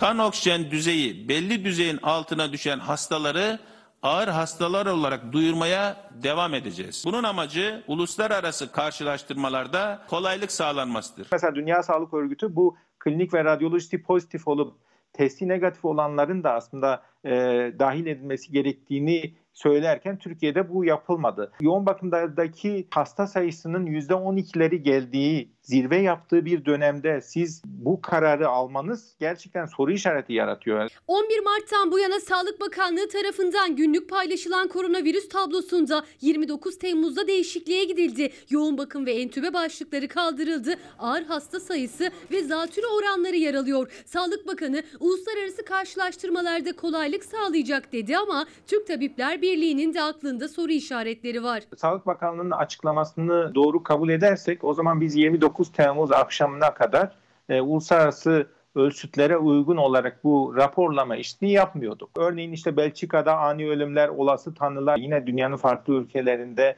çok daha açıklıkla veriler paylaşıldı. Yoğun bakımda yatan hasta oranı %10, dünyada bu ortalama %1, bölgede ise %15. İnsanın aklına geliyor bu oranlar ortaya çıkmasın diye bu testler kaldırıldı. Sağlık Bakanlığı halkı paniğe sevk ediyor. Hastalar eve gönderiliyor Çünkü yer kalmadı bazı kentlerde. Arkadaşlarımızdan aldığımız verilere göre Ankara'da dahil olmak üzere gerçekten sağlık sistemlerini zorlayan tarzda ciddi bir hasta artışı söz konusu. Yoğun bakımlarda yer bulunamıyor. Türk Tabipler Birliği yoğun bakım ünitelerinde yer kalmadığı iddiasında bulundu. Yoğun bakımda tedavi gören ve solunum cihazına bağlı hasta sayısının uluslararası standartlara göre yüksek olduğu için tablodan çıkarıldığını da dile getirdi. Başkan Sinan Adıyaman'ın bilinçli olarak test yapılmıyor çıkışı da çok dikkat çekiciydi. Sağlık Bakanlığı temaslılara teste kota koydu. Hasta geliyor, o hastayla temaslı olanlar da biliniyor ama test yapılmıyor. Testler azaldıkça yeni hasta sayısı da azalıyor. Türk Tabipler Birliği Sağlık Bakanlığı verileri tam olarak açıklamıyor derken Malatya Valisi'nin birkaç gün önce yaptığı açıklamayla Sağlık Bakanlığı verileri arasındaki fark da dikkat çekti. Özellikle son iki gündür günlük yüzlü rakamları aşan hasta sayılarına ulaştık. Malatya Valisi Aydın Baruş kentte günlük 100 vaka sınırının aşıldığını söylerken Sağlık Bakanlığı Malatya'nın da dahil olduğu Orta Doğu Anadolu bölgesinde 45 vaka var dedi. Tüm bunları bir araya getirdiğimizde aslında sahadaki verilerle Sağlık Bakanlığı'nın açıkladığı veriler arasında ciddi bir çelişki var. Bir takım veriler gizleniyor. Gerçeğin bir kısmını biz biliyoruz. Gazi Üniversitesi Enfeksiyon Hastalıkları bölümünden Profesör Doktor Esin Davutoğlu Şenol'la konuşuyoruz. Hocam şimdi Malatya Valisi, Malatya Valisi'nin yapmış olduğu açıklama kendi illerinde vaka sayısını 100 olarak anlatıyor.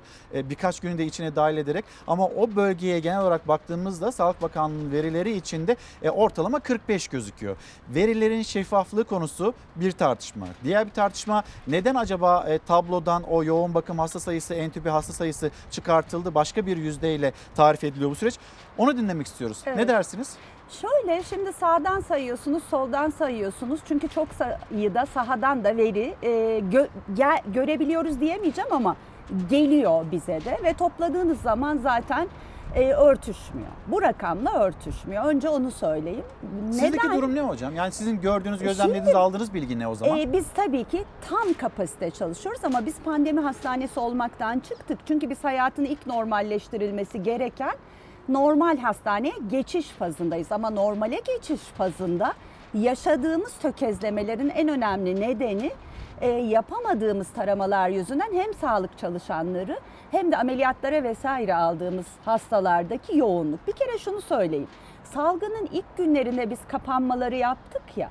O kapanmaları yaptıktan sonra görmediğimiz kadar çok sayıda küçük çemberde pozitiflik var. Onları topladığınızda illerden size bizdeki sayı şu vesaire diyenleri topladığınızda bu rakamla örtüşmüyor zaten. Ne çıkıyor? Ee, yani şöyle söyleyeyim. Şimdi zaten buradaki rakamlara bakarak çok projeksiyon yapabilmemiz bile mümkün değil. Çünkü testleme kriterlerimiz ya burada siz 40 bin test görüyorsunuz ya günde. Evet. Bana 80 bin hastada gelse zaten 40 bin test kapasitem var. Bu bir.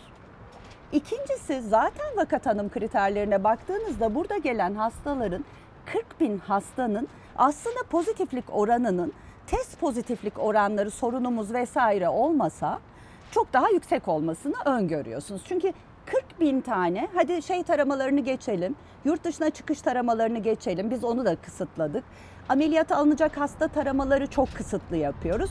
Temaslı taramaları neredeyse hiç yapmıyoruz. Yani bunun %30'unu çıksanız 30 bin tanesi gerçek hastalık veri ve bulgularıyla gelen hasta olsa çok daha yüksek rakamlar çıkıyor. Zaten buraya yansıyan ağır hasta rakamlarının dünyadaki ortalamalarına baktığınızda da bu böyle.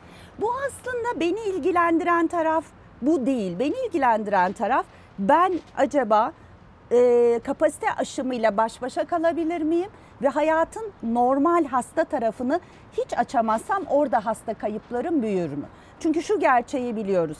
Kalp krizini insanlar evinde geçiriyor oraya gelmemek için. Dolayısıyla biz pandeminin başı gibi bütün hastaneleri bu tarafa çevirme şansına sahip değiliz. Aslında bizim önceliklerimiz hastanelerin normal taraflarının sağlıklı ve adım adım açılması, pandeminin ikinci dalgası varsayımına bütünüyle hazır olmamız ve hayatın öncelikli olmayan alanlarının da bütün bunlar yerine oturduktan sonra yapılması. Şimdi önümüzde bekleyen süreç ve hastane kapasitelerinin şimdiden bu kadar dolu olmuş olması afetten felakete gider miyiz kaygısı uyandırıyor tabii ki. Ve hiçbir şey yapmaz isek eğer, hiçbir şey yapmaz isek kendiliğinden hiçbir şey düzelmez. O da başka bir kaygı verici konu. Afetten felakete gider miyiz? Sizin Evet. duyduğunuz, kaygı Evet. duyduğunuz Evet. e, konu Evet. bu aslında değil mi? Evet, tam olarak Ama bu. Sağlık Bakanı'nın açıklamalarına baktığımızda yoğun bakımla ilgili bir problemimiz, sorunumuz yok diyor. Mesela Ankara ile ilgili Evet. verilere baktığımızda. Evet. Ee, şimdi yoğun bakımlarınız ne kadar hazır olursa olsun onlara bir sağlık çalışanı gerekiyor ve yardımcı sağlık çalışanları gerekiyor.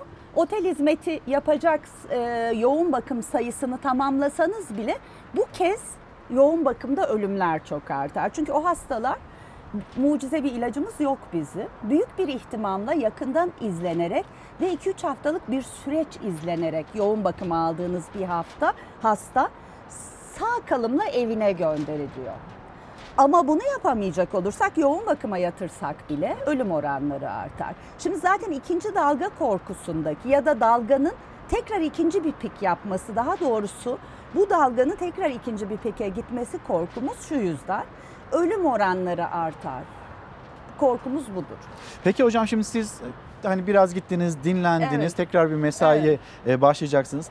Ne gördünüz sahillerde? Sizi en çok ne evet. şaşırttı ve bunu gördüğünüzde ne dediniz bir sağlık çalışanı olarak? Bir kere ben kalabalık olan hiçbir yere ve toplu yaşanılan hiçbir yere girmedim. Küçük ev tatili ve kendi aracımla tatil ve kalabalık olmayan saatlerde ve e, şöyle söyleyeyim size e, kendi ailemden ve hasta olmadıklarından emin olabildiğim insanlarla ya da yakın çevremden insanlarla beraber oldum. Ama insanların sanki plajda, sahilde, açık havada hiçbir şey olmazmış gibi davrandıklarını hatta açık havadan da vazgeçtim bu yaz günü kapalı yerlerde eğlenceye döndüklerini gördüm. Şimdi bir kere zaten şunu anlamakta güçlük çekiyorum. Çok ciddi bir durumla karşı karşıyayız. Çocuklarımızın belki de okulla ilgili süreçleri çok aksayacak. O da hepimizin hayatını çok aksatacak. Belki çok ciddi çok ciddi sağlık sorunları yaşayacağız hep beraber. Hiç kimse bundan muaf değil. Onun için bunu kutuplaştırmamamız gerekiyor. Toptan çok katmanlı olarak sahili, ibadethaneleri, o yaptığımız yüz binlerce kişilik açılışı ve yüz binlerce, milyonlarca kişi için yaptığımız toplu sınavların hepsinin sonucunu bir bu dalganın piki olarak görme ihtimalimiz çok yüksek. Ama e, sahillerden beklentimiz niye yüksek? Çünkü oraya gitme e, durumunda olan insanların bu söylediklerimize daha çok uyum göstermelerini istiyoruz aslında. Kendi çocuklarının okullarını, kendi büyüklerinin e, sağlıklarını daha çok kaygı etme potansiyeli olduğunu düşünüyoruz. Yani orada aslında beklentimiz yani oraya aşk olsun diyoruz. Bu tarafa da keşke koordine etseydik, keşke bu açılışlar olmasaydı, keşke bu çocuklar bunu e, bu sınavlara girmek zorunda kalmasaydı diyebiliyoruz. Ama bu taraf tercihli ve sorumsuzca bir durum onu söyleyeyim. Hocam şimdi o zaman bir dünyanın tablosuna bakalım. Tabii. Bazı ülkelerden yine kırmızı alarm haberleri gelmekte. İşte ikinci dalga haberleri gelmekte. Bir paylaşalım. Sonra bu aşı, aşı ne zaman bulunur? Kasım ayı deniliyor 2020, 2021 yılının ortasında deniliyor. Gerçekten öyle mi? Bir bakalım. Turizme kapılarını açan Yunanistan'da korona vakaları arttı. Avustralya, salgının hızlandığı Victoria eyaletinde acil durum ilan etti. Dünyanın kabusu olan Covid-19 son haftalarda etkisini görülmemiş bir şekilde artırdı. Dünya genelinde can kayıpları 690 bini, vakalar 18 milyonu aştı.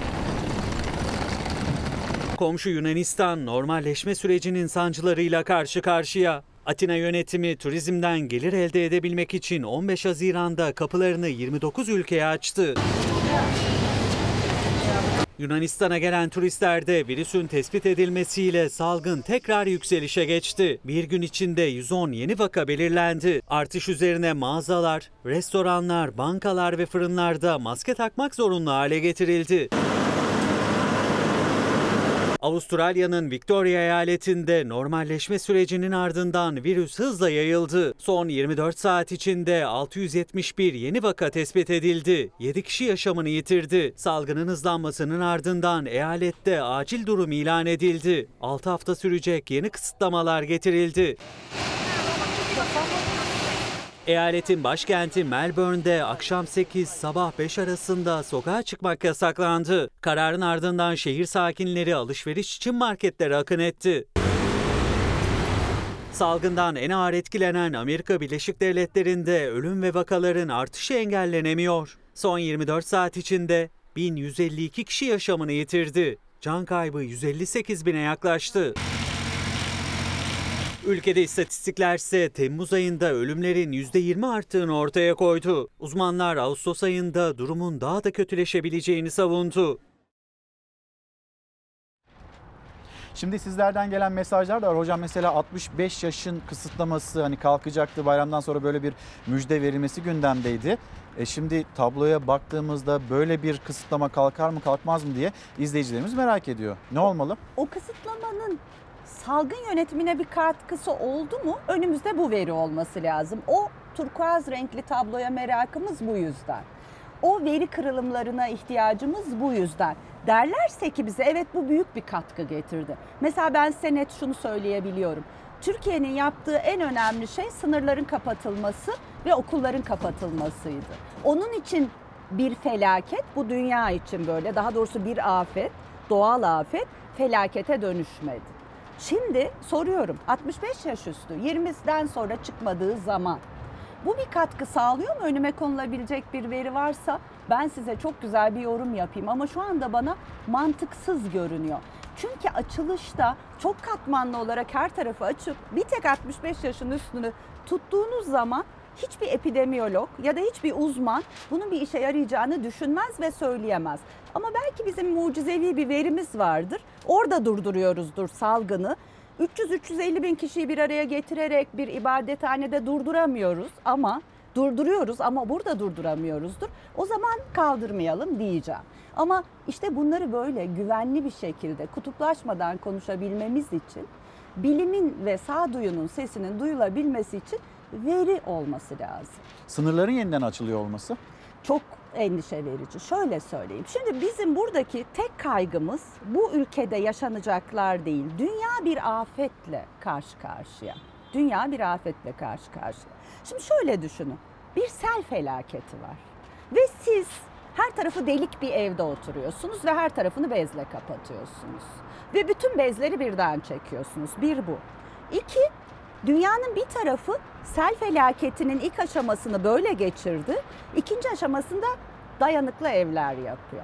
Şimdi açarsak e, hepimiz birbirimize sınır kapılarını sel o tarafa doğru çok daha çok daha büyüyerek gidecek. Onların kurdukları evlerin de bir anlamı kalmayacak. Dolayısıyla bunu dayanışa dayanışa hem ülke düzeyinde hem dünya düzeyinde. Şimdi Rusya'dan e, turist gelmesi ya da Hindistan'dan turist gelmesinin Türkiye'de salgını büyütmesinden çok daha önemli bir gerçek var.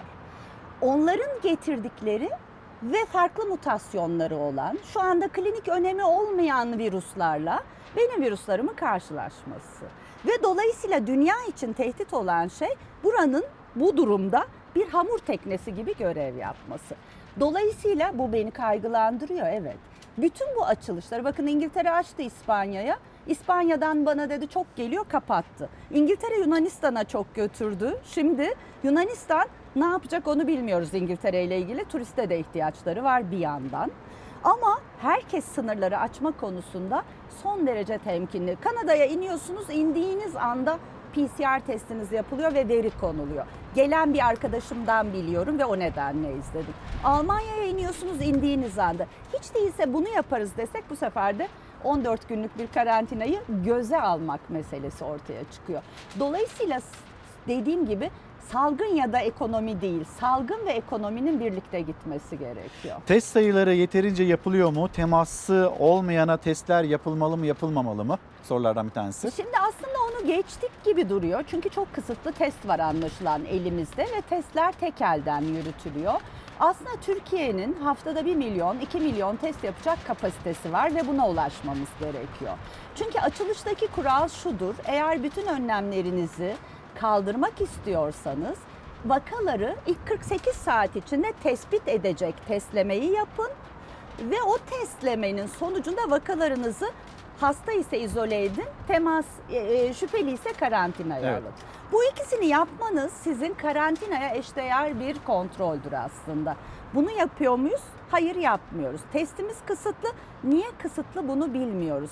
Kitimiz mi kısıtlı, kapasitemiz mi? Ben kapasitemizin de kitimizin de yerli olarak halledilebileceğini düşünüyorum işin aslı. Ama çok katmanlı yönetilmesi gereken bir salgın sürecini tek elden ve tek katmanlı yürütüyoruz. Sorunumuz bu.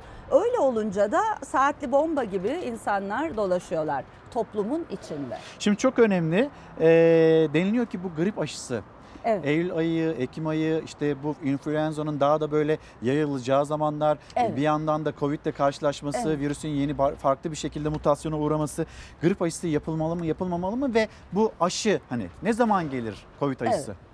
Ee, şimdi Covid aşısından önce grip çok önemli onu söyleyeyim. Çünkü İngiltere büyük bir seferberlik başlattı ve kamuoyunu da yüksek dikkat düzeyinde tutuyor. Milyonlarca doz aşı ve aşıların uygulanabilirliği ile ilgili lojistik tedbir aldı. Ee, insanlara tek tek evlerine telefon ederek aşıya davet ediliyorlar. Yaklaşık 30 milyon doz falan istedi. Şimdi geçen sene biz grip aşısında çok ciddi bir sorun yaşamıştık. Bu sorunun çeşitli nedenleri var.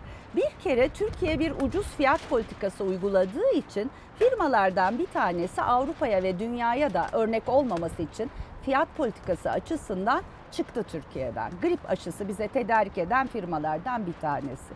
Bir tanesi ise şu anda yani karsızlık vesaire her şeyi göze alarak sürdürmeye çalışıyor. Ama dünyadan getiriyor o da dünyadaki merkezinden getiriyor. Dolayısıyla o da istiyor ki bir an önce siparişin ben e, sürekli bu sürecin içinde olduğum için ve grip aşılarının gelmesini temine uğraştığım için söylüyorum bunu. E, tedarik için bir an önce sipariş geçilmesini istiyor. Geçen sene geç bir iletim olduğu için geç geldi ve peyderpey geldi. Ama bu sene hızlıca geçilmesi gerekiyor. Evet. Covid aşısı Evet. ne Covid zaman? aşısıyla ilgili değişik değişik hikayeler var aslında. Covid aşısında 6 tane aşı faz 3 çalışmasına geçti. Etkinliklerinin %50'nin üzerinde olmasını umduğumuz e, çalışmalar bunlar ama aşı çalışmalarından sonucunu almakla aynı anda uygulanacak bir e, lojistik e, planlama yapıldığını öğreniyoruz ki bu çok güzel bir şey. Hindistan aşılamanın merkezi olacak gibi duruyor. E, ilk defa kendi ürettiği yani başka bir e, firma adına ürettiği aşıyı kendisi kullanacak ve kendi onayını alacak gibi duruyor. Bunun hazırlığı var. Bu şu demek bizim e, Kasım Aralık gibi bir şeylerin sonucunu alıyor olma ihtimalimiz var. Ama pandemiyi sonlandırması için bu aşıların dünya nüfusunun %30'unu bir aşılamamız lazım. %30'unu aşılamak demek bir buçuk iki senelik zaman demek. Ama aşıyla ilgili olumlu gelişmeler var bunu söyleyebilirim. Hocam şimdi e, müsaadeniz olursa bir reklamlara gidelim. Reklamların dönüşünde devam edelim. Ben de bu arada sizlerden gelen mesajlara da bakıyor olayım. Şimdi döndüğümüzde hem koronavirüs karnemize bakalım istiyoruz. Evet. Bir de eğitim meselesinin bu süreçte okullar açılır mı açılmaz mı hocamıza sormak istiyoruz bu soruyu. Bir mola hemen burada buluşacağız. Esin Davutoğlu Şenol hocamızla konuşmaya devam ediyoruz Çalar Saat'te. Biz bayramda neyi ne kadar doğru yaptık, neyi nerede yanlış yapıyoruz. Bu soruları kendisine yönelttik. Bir yandan sizlerden de mesajlar geliyor. Grip aşısı şart oldu. Peki zatürre aşısı için de bir zorunluluk var mı? Acaba olsak mı diye sormakta Arzu Hanım. Evet, zatürre aşısı için tanımlanmış risk gruplarımız var bizim. 65 yaşın üzerindeki herkes sigara içimi, yüksek tansiyon, kalp hastalığı, e, böbrek hastalığı, diyabet, e, biyolojik ajan kullanımı gibi bağışıklık sisteminin e, baskılandığı ya da eşlikçi hastalıkların olduğu tüm durumlar içinde zatürre aşısını da öneriyoruz. Bu iki aşı da çok büyük bir önem taşıyor. Çünkü solunum yolu ile olan diğer hastalıkların önünü kesmek istiyoruz. Ve şunu biliyoruz hem zatürre hem grip Covid ile birleştiği zaman kalp e, tutulma riskini çok daha fazla artırıyor. Şimdi yine bir izleyicimiz e, serin bir Frankfurt sabahından günaydın demekte tüm Türkiye'nin de bayramını kutluyor. Kaygı verici en önemli şey insanların çok çok duyarsız davranmaları. Evet, Siz evet. de az önce bunu söylediniz. Evet. Her kesim, her kesim, hiçbir kesim bundan muaf değil. Son derece sorumsuz ve son derece dikkatsiz davranıyor. Aslında koordine e, edilmesi gereken alanlardaki durumu ne kadar fark ediyorlar onu bilmiyorum. Mesela ben o toplu bir araya gelmelerin e, lise ve üniversite giriş sınavları için toplu bir araya gelmelerin o çocukların bütün kaygılarına rağmen olduğunu biliyorum. Onun için onlara bir şey diyemiyorum. Orası aslında bizim salgın yönetimindeki defektlerimiz, orayı iyi yönetemememiz ya da hani toplu e, açılışlar ve toplu ibadetlerin şu anda en ötelenmesi gereken şey olduğunu düşünüyorum. Bilim bunu dediği için, gerçek bunu dediği için düşünüyorum. Keza sahillerde eğlenmenin sırası değil. Denize gidin, girin, açık havada oturup belki yemeğinizi de yiyin 3-5 kişiyle ama bu her şeyi eskisi gibi yapabileceğiniz anlamına gelmiyor. Siz virüsle ilgili riski yönetmeyi bilmiyorsunuz. O zaman bireysel olarak korunmuyorsunuz. Zaten toplum korunmuyor. Bir de siz birey olarak korunmuyorsunuz ve toplumu tehlikeye atıyorsunuz aslında. Hocam bir karnemize bakalım mı? Paylaşalım izleyicilerimizle neler yaptık bayramda. O karneyi gösterelim.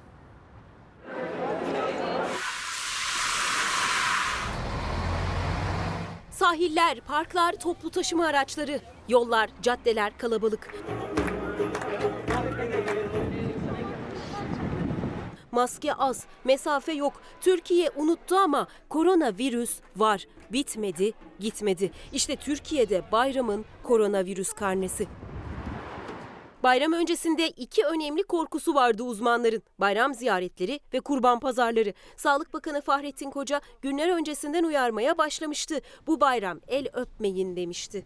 El öpme, kucaklaşma, el sıkışma geleneğimizi gelecek bayramlara erteleyelim. Bir de kurban pazarlarından korkmuştu uzmanlar. Tokalaşmak yerine çubukla tokalaşmak gibi bizim hani şu anda hiç istemediğimiz türde temaslar söz konusu. Ama ne uzmanlar ne de Sağlık Bakanı sahillerden gelecek bu görüntüleri tahmin etmemişti. Henüz Arife günüydü. 967 kişide yeni virüs tespit edilmişti. 15 kişi hayatını kaybetmişti. Yoğun bakım hastaları tablodan çıkarılıp tartışmalarla beraber yerine ağır hasta sayıları gelmişti. O günün ağır hasta sayısı 561 kişiydi. Aslında o gün gelen yoğun trafik görüntüleri bayram süresince göreceklerimizin habercisiydi. Bayramın birinci gününde yani 31 Temmuz'da tatil beldelerinde ya da İstanbul'daki sahillerde manzara buydu. Antalya'da plajlara akın vardı Fethiye'de de. Çoğu plajda maske de unutuldu, sosyal mesafede. Korona tablosundaki manzara ise böyleydi. Yeni vaka sayısı arttı, 982 oldu. Hayatını kaybeden sayısı arttı, 17 oldu. Ağır hasta sayısı arttı, 582 oldu. Her yer dolu. İnanılmaz kalabalık. Sanki böyle tüm ülke buraya gelmiş gibi. Ee, O kadar kalabalık yani. Bayramın ikinci gününde tablolardaki sayılardan çok tatil beldelerine girenlerin sayıları konuşuldu. Bodrum'a 12 saatte 40 bin araç girdi. Elbette sosyal mesafe kuralı hiçe sayıldı. Büyük şehirlerde kalanların da durumu farklı değildi. İstanbul'da toplu taşıma araçlarında vapurlardan yansıyan görüntüler işte böyleydi. Oysa artan sadece sahillerdeki şezlong sayısı değildi. Bayramın ikinci günü yeni vaka sayısı yine arttı. 996 oldu. Hayatını kaybeden sayısı da arttı. 19 oldu. Ağır hasta sayısı da yine arttı. 586 oldu. Dikkat ediyoruz ama artık takdir Allah'a. Dün Antalya, Fethiye, Bodrum, Avşa, Çeşme. Plajlarda adım atacak yer yoktu. Öyle ki Akyaka'da denizde yer kalmayınca tatilciler Azmak Nehri'ne girdi. Otel ve pansiyonlarda doluluk oranı %100'e ulaştı. Plajlarda havlu serecek yer kalmadı. İstanbul'da kalanlar da parkları, sahilleri, caddeleri hatta luna parkları doldurdu. Yani bayram coşkusunu doyasıya yaşadı yaşamasına ama tedbirleri unutuverdi Türkiye. Nereye gidiyorsunuz? Adalara gidiyorum. Maske yok, sosyal mesafe yok. Maskem var tabii ki. Ama takmamışsınız. Fener'deyim. Şimdi toplum içine girdiği zaman tabii ki takacağım yani. Korumalı. Şimdi karşı karşıyayız, sizde maske yok. Ama sizde maske olduğu için yani ben şeyim yani. Sizde de olmalı. E olsun şimdi görüntü bakımından biraz görün, görünüşüme önem verdiğim için e, inatçı bir kişiliğim var. Bir yere hedefledim mi mutlaka giderim yani. Oysa söz konusu inatçılıksa virüs hepimizden inatçıydı. Koronavirüs tablosunda net olarak görüldüğü gibi. 1 Ağustos'tan 2 Ağustos'a geçerken 987 yeni vaka tespit edildi. 18 kişi hayatını kaybetti. 582 kişi de ağır hastaydı. Bugün bayramın son günü. Sağlık Bakanı Fahrettin Koca yaptığı son paylaşımda Kurban Bayramı ve tatildeki tedbir eksikliği önümüzdeki günlerde ortaya çıkacak sonuçları açısından kaygı verici dedi. Dileğimiz korkulanın olmaması. Karnemiz bu şekilde. Erman Bey yazmış zatürre aşısı bulamıyoruz. Nedenini konuğunuza sorar mısınız? Evet. Ee, zaman zaman bulunmuyor gerçekten ama her ay başında ya da belli zaman aralıklarında topluca veriyorlar bildiğim kadarıyla eczanelere. Yani aslında e, zatürre aşısıyla ilgili tedarik sorunu yok. Dağıtım sorunu olabilir. Onun için e, yakın e, işbirliği yapsınlar bir eczaneyle. Gelince bize haber verin gelip alacağız desinler. Ya da aile sağlığı merkeziyle bu işbirliğini yapsınlar. Çünkü aslında aşının tedarikinde bir Böyle bir sorun problem yok. yok. Yok dağıtımında sadece olabilir. Kadir Bey yazmış 65 yaşa getirilen kısıtlama sayesinde yatan hasta yaş aralığı ve yeni enfekte olan hasta yaş aralığı 40-50 yaş aralığına inmedi mi? Ondan olmadı tabii ki. Kadir Bey'in bildiği bir veri kırılımı varsa seve seve görmek isteriz. Saat 20'den sonraki kısıtlamayla böyle bir sonuç alınması mümkün değil. Şu anda Amerika %50 kısıtlama yapıyor. %50 kısıtlamanın hiç yetmediğini, %50 toptan bütün olaylara yapıyor. Kısıtlama etkin ve kapsamlı olur. Kısıtlama 20'den sonra olursa o veriye yansıdığı ile ilişkili düzgün bilimsel bir şey konulması lazım matematiksel ortaya. Yani Kadir Bey bir spekülasyon yapıyor. Yaş aralığının erkene inmesi doğru. Bütün dünyada böyle. Neden böyle? Çünkü aslında toplumda onlar saatli bomba gibi dolaşıyorlar. 20 ile 50 yaş arasında 3'ten fazla yere giriyor mesela gün içinde. Neden? Çalışmak zorunda olduğu için. Dolayısıyla evet o tarafta daha çok görmeye başladık. Bunun nedeni onların daha hareketli olmaları. Şimdi okulları konuşmak istiyoruz. Bir haberimiz var hazırladığımız. Bir paylaşalım. Milli Eğitim Bakanlığı, Milli Eğitim Bakanlığı'nın hazırlığı diğer tarafta günlük 900 vaka sayısının altına düşecek ki okulları tam zamanlı açabilelim. Böyle bir A planından söz ediyor Milli Eğitim Bakanlığı. Şu anda ne durumdayız, okulları nasıl açacağız haberimiz sonra konuşalım. Günler geçiyor. Koronavirüste yeni vaka sayısı artıyor ama 31 Ağustos'a da gün gün yaklaşılıyor. Yani okulların nasıl açılacağı endişesi geçerliliğini koruyor. belirli günlerde okulu açıp mesela diyorum. Bakın meselanın da altını çiziyorum. Pazartesi, salı günü okulları açtık. Bir sınıfın yarısı sınıfa geldi. Çarşamba günü okulu temizledik. Perşembe ve cuma günü diğer yarısı sınıfa geldi. Cumartesi de sınav grupları ayrıca geldiler. Pazar günü okulu temizledik. Pazartesi tekrar devir daim başladı. Uzaktan eğitim tarzında, online tarzında veya hibrit farklı yöntemler olabilir. Yüz yüze eğitim için gözler 31 Ağustos'a çevrildi ama uzaktan eğitimde hala masada. Bir süredir günlük bin hasta limitinin binin altında kalması okulların açılmasına dair velileri bir nebze olsun rahatlatmıştı. Ama rakamlar artıyor. Bizim sınıflarımız genellikle 50 metrekare civarında. Bu şunu gösteriyor. Sınıflarda 20'nin altında çocuk olmalı. Ve o aralıklar kenarlara sıralar yayılarak yapılmalı. Bunu yapacağız. Nasıl yapacağız? Sınıfın yarısı gelirse 15 kişi gelsin. 15 kişiyi ben o sınıfa oturturum. Milli Eğitim Bakanı Ziya Selçuk dört farklı eğitim senaryosundan bahsetmişti. İlki okulların tamamen açılmasıydı, diğeri tamamen kapatılması ve bu süreçte öğrencilerin uzaktan eğitim almaya devam etmesiydi. Uzaktan eğitimin bize öğrettiği bir ders var. Öğrenmenin uzağı, yakını, şimdisi, sonrası yok. Zamanla seyreltilmiş eğitimin daha kuvvetli bir olasılık olduğu çıkmıştı ortaya. Ama uzmanlar ve eğitim temsilcileri yaşanabilecek olumsuzluklara karşı ses yükseltmişti. Öğrenciler arasında 4 metrekareye bir öğrenci diyor. Şu anki öğrenci sayısı ve sınıfların metrekare hesabına baktığımızda bunun uygulanması mümkün değil. Öğrencilerin bir kısmını buna uydurduk. Peki ders verecek olan öğretmenleri nasıl uyduracaksınız? Şu anki var olan 1 milyon öğretmenin iki katına çıkması anlamına geliyor. Açılış için belirlenen 31 Ağustos'a bir aydan az zaman kaldı. Ama rakamlar tedirgin ediyor. Yükseliş devam ederse okullar yine aynı tarihte açılacak mı? Yoksa uzaktan eğitim modeli yeniden mi gelecek? Ya da başka bir sistem mi kurulacak? Aileler şimdi bu soruların cevabını merak ediyor. Meltem Hanım günaydın. Meltem Bulgun. Sanırım insanların ekonomi, ekonomilerinden yana bir kaygıları yok. Ben çok dikkatli davranıyorum. Bir an önce normal çalışma hayatına dönelim diye ama maalesef kendisinin yaşadığı Evet. bir kaygıyı dilendiriyor. İsmail Bey yazmış bunu atlamadan hemen eğitim meselesine geçmek istemedim. Ee, arkadaşımın annesinde virüs çıktı ama çocuklarına test yapılmadı. Neden temas edilenlere yapılmıyor? Yani filyasyon doğru bir şekilde yapılıyor mu diye soruyor. Test yapamadığımız için filyasyonda da test yapmıyoruz. Risk grubu olmadığı zaman zaten filyasyonu biz yürütmüyoruz. Biz sadece bildirim yapmış oluyoruz. Bildirim yapınca filyasyona düşmüş oluyor. Onlar yönetiyor. Ama sadece temaslılara değil, pozitif çıkan hastaların bir bölümü de tekrar evlerine gönderiliyor. Şimdi bu yönde hem sosyal medyada Toplu taşımayla gönderilenler evet, oluyor. Evet, çok paylaşım var. Hem de bana danışan hasta. Mesela malinite, kanserli bir hasta. Covid pozitif çıktı. Bu hastanın aslında normalde olağanda gözlem altında tutulması gerekiyor. Bu hasta evinde izleniyor mesela şu anda. Çünkü kapasite aşımı hepimiz için şu anda bir tehdit. Ben de tam olarak bunu söylemek istiyorum. Şimdi salgınla baş etmek için bu afetin, dünyanın da başına gelen bu afetin bir felakete dönüşmemesi gerekiyor. Baş etmek bu demek. İlk 3 ay bunu yapabilmemizin koşulları belli idi. Ama biz onların hepsini birden açtık ve şu anda nereden ne oluyor ve neyi kapatacağız? O nasıl görülecek onu bilmiyorum. Çünkü veri kırılımları burada tam ihtiyacımız ve o veri kırılımları için gerekli analiz yapılmıyor. Peki gelelim o en önemli konu Evet. ya da işte en Evet. önemli konulardan biri. Okullar 31 Ağustos tarihinde açılacak mı? Bu tabloyla o okulların açılması mümkün mü?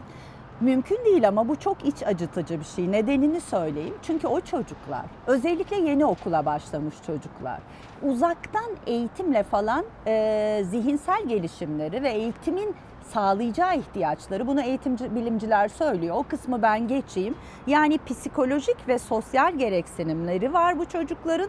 Bunun için gönlüm ülkenin bütün kaynakları bu tarafa akıtılsaydı, altyapı hazırlansaydı, bizim orta düzey dediğimiz artık ben bu 900'lü binli rakamların altına inme konusu pandeminin bu aşamasında doğru değil.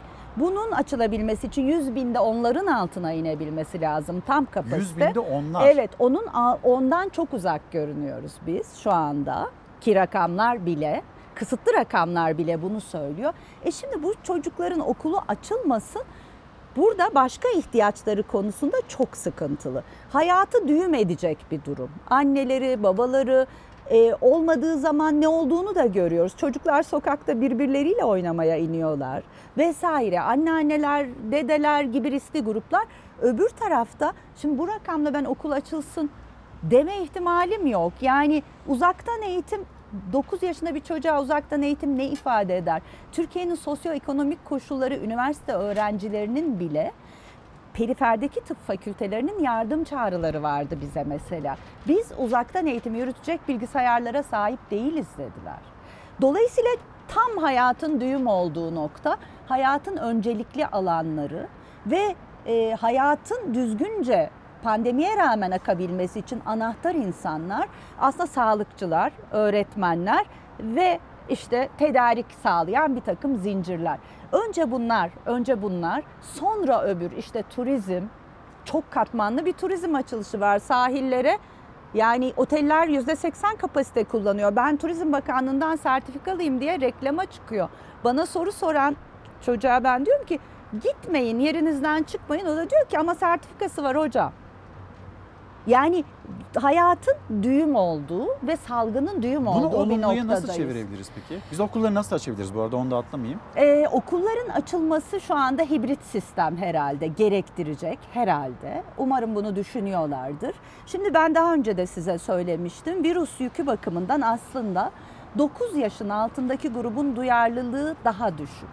Riski daha düşük ve eve götürme ihtimalleri daha düşük. Dolayısıyla bu veri kullanılarak sosyal mesafeyi sağlayamayacakları kaygısı var ailelerde. Çok katılıyorum. Ama bu söylediğim üç veriyi birleştirerek, yarıya indirerek sınıf kapasitelerini e, en azından 9 yaş altıyla başlanan bir süreç olabilir ve işte iki güne 5 gün hafta sonuyla birleştirerek gibi modellemeler yapılabilir. Bunun için çok katmanlı olarak masaya oturulması lazım. Türkiye'de bulaş nerede oluyor? Bunu bilmek lazım. Bulaş çünkü dünya diyor ki kapalı ortamda oluyor bulaş. Yani sizin o gördüğünüz sahil görüntülerinde bulaşma ihtimaliyle e, kapalı, Kapalı bir alanda. ortamda bir sınav sırasında bulaşma ihtimali arasında 10 bin kat fark var. Dolayısıyla siz bulaşma benim de burada oluyor dediğinizde ya da benim 9-14 yaş aralığındaki çocuklarım eve şunu götürüyor nüfus şöyle toplanıyor dediğinizde oturur epidemiyologlar, sosyologlar, eğitim bilimciler, infeksiyoncular çok güzel bir modelleme çıkarabilir. Bunu yapmak gerekiyor. Yani çok katmanlı çalışılması gerekiyor. Okulların açılmasına 28 gün kala böyle bir tabloyu görmüyorsunuz ama. Ee, görmüyorum bir. İkincisi gerçekten üzülerek bana soranlara evet de hayır da diyemiyorum. Çünkü eğitim eksikliği ve hayatı düğüm edecek bir cevabı ben veremiyorum. Bu şuna benziyor. Ee, ıssız bir adada kaldım uçağa bineyim mi diyor bana. Ben de diyorum ki uçak riskli binme sen ıssız adada devam et e, virüsten korunmaya. O kadar absürt geliyor ki bunun cevabı. Çünkü bu çok elden koordine edilmesi gereken e, bir süreçti. İlk öncelememiz gereken, Haziran başından itibaren uğraşmamız gereken. Peki bir şey soracağım. LGS'ye ve YKS'ye sunduğumuz sonuçlarında sunduğumuz o çocuklara eğitim ne olacak? O sınavları yaptık ya terteler. O sınavları yapmak yerine gücümüzü bu tarafa aktarıp o sınavları Eylül'e kaydırabilseydik ve istediğimiz rakamlara doğru o rakamların anlamı da şudur. Nereden neyi kontrol edeceğini bilir yöneten kişi. Rakam o noktaya gelir ki yani dünyada da şimdi diyoruz ya bir takım şeyler var. Onlar görüyor. Diyor ki e, işte et kesim şeylerinde oluyor ve göçmen işçilerin olduğu yerde oluyor diyor ve onu kapatıyor. Sınırdan oluyor diyor ve onu kapatıyor. Şimdi biz neyi nasıl bileceğiz? Nereden oluyor? Ayasofya Camii'ndeki 300 bin kişiden mi oluyor? Çeşme sahilindeki insandan mı oluyor? Hastaneye girip çıkana mı oluyor? Ben bilmiyorum. Nasıl bilecekler bilmiyorum. Çok bilinmeyenli bir Evet. denklem halinde Evet. hala hayatımızda yer almakta. Hocam çok teşekkür Ben ederim. çok teşekkür sağ olun. ediyorum. İyi ki varsınız siz ve tüm sağlık çalışanlarımız. Gazi Üniversitesi Enfeksiyon Hastalıkları Bölümünden Profesör Doktor Esin Davutoğlu Şenol'la konuştuk. Ne yapıyoruz, ne yapacağız sorularımıza yanıt bulmaya çalıştık ama hocamın da e, pek çok soru işareti var ve aslında veri güvenliği ya da rakamların şeffaflığı ile ilgili daha açık olunması isteği var. Hocamı ben uğurlarken bir kaygı verici konu daha var dedik hayatımızda. O kaygı verici konu işte orman yangınları. Orman yangınlarıyla ilgili e, memleketin 14-15 ayrı yerinden haberler geldi. Haberimizi tekrar paylaşalım. Sonra sizleri İzmir Menemen'e götüreceğiz.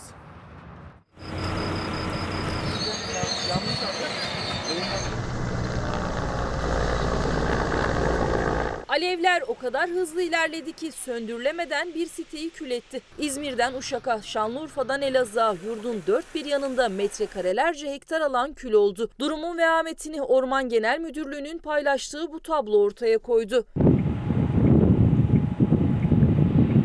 İzmir günlerdir orman yangınlarıyla mücadele ediyor. Bornova, Urla ve Kemalpaşa'daki yangınlar tam kontrol altına alındı derken bu kez Menderes ilçesinden öğle saatlerinde bir yangın haberi daha geldi. Çileköy'ü mevkisindeki ormanlık alanda başladı yangın. İtfaiye ekipleri havadan ve karadan müdahaleye başladı. Bak nereye kadar geldi evlerimiz yanacak. Yukarı bir tane ev yanmış. Söndürüyorlar boyuna yanıyor. Buraya dibine kadar geldi yani.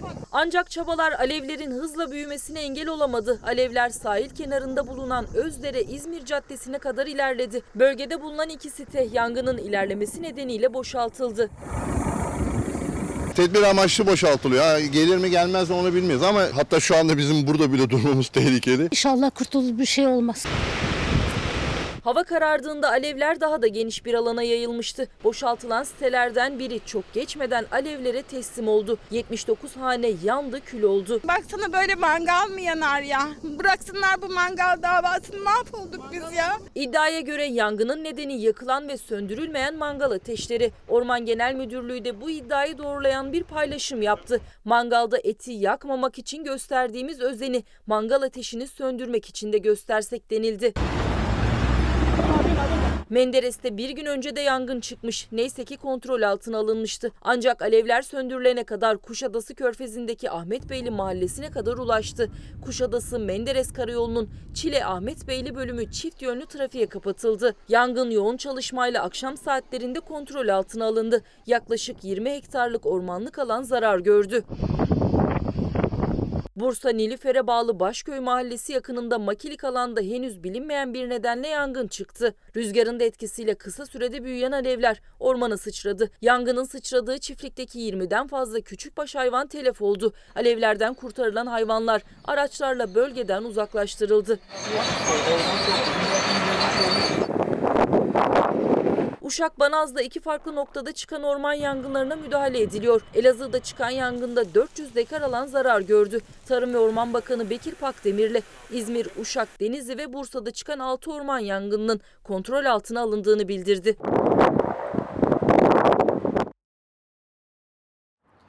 Menemen dedim ama İzmir Menderes'e gidiyoruz. E, Menderes Belediye Başkanı Mustafa Kayalar şu anda telefon attığımızda. Sayın Başkan beni duyabiliyor musunuz efendim? Tabii duyabiliyorum. İyi yayınlar İlker Bey. İyi bayramlar diliyorum herkese.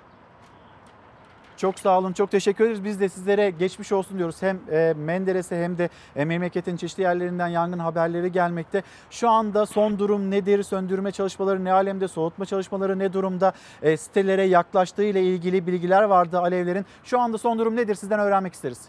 Evet İlker Bey ben şu anda yangın bölgesindeyim. Ee, soğutma çalışmaları yapılıyor. 7 helikopter ve bir uçakla soğutma çalışması yapılıyor şu anda. Ee, 79 haneli bir koru sistemimiz vardı.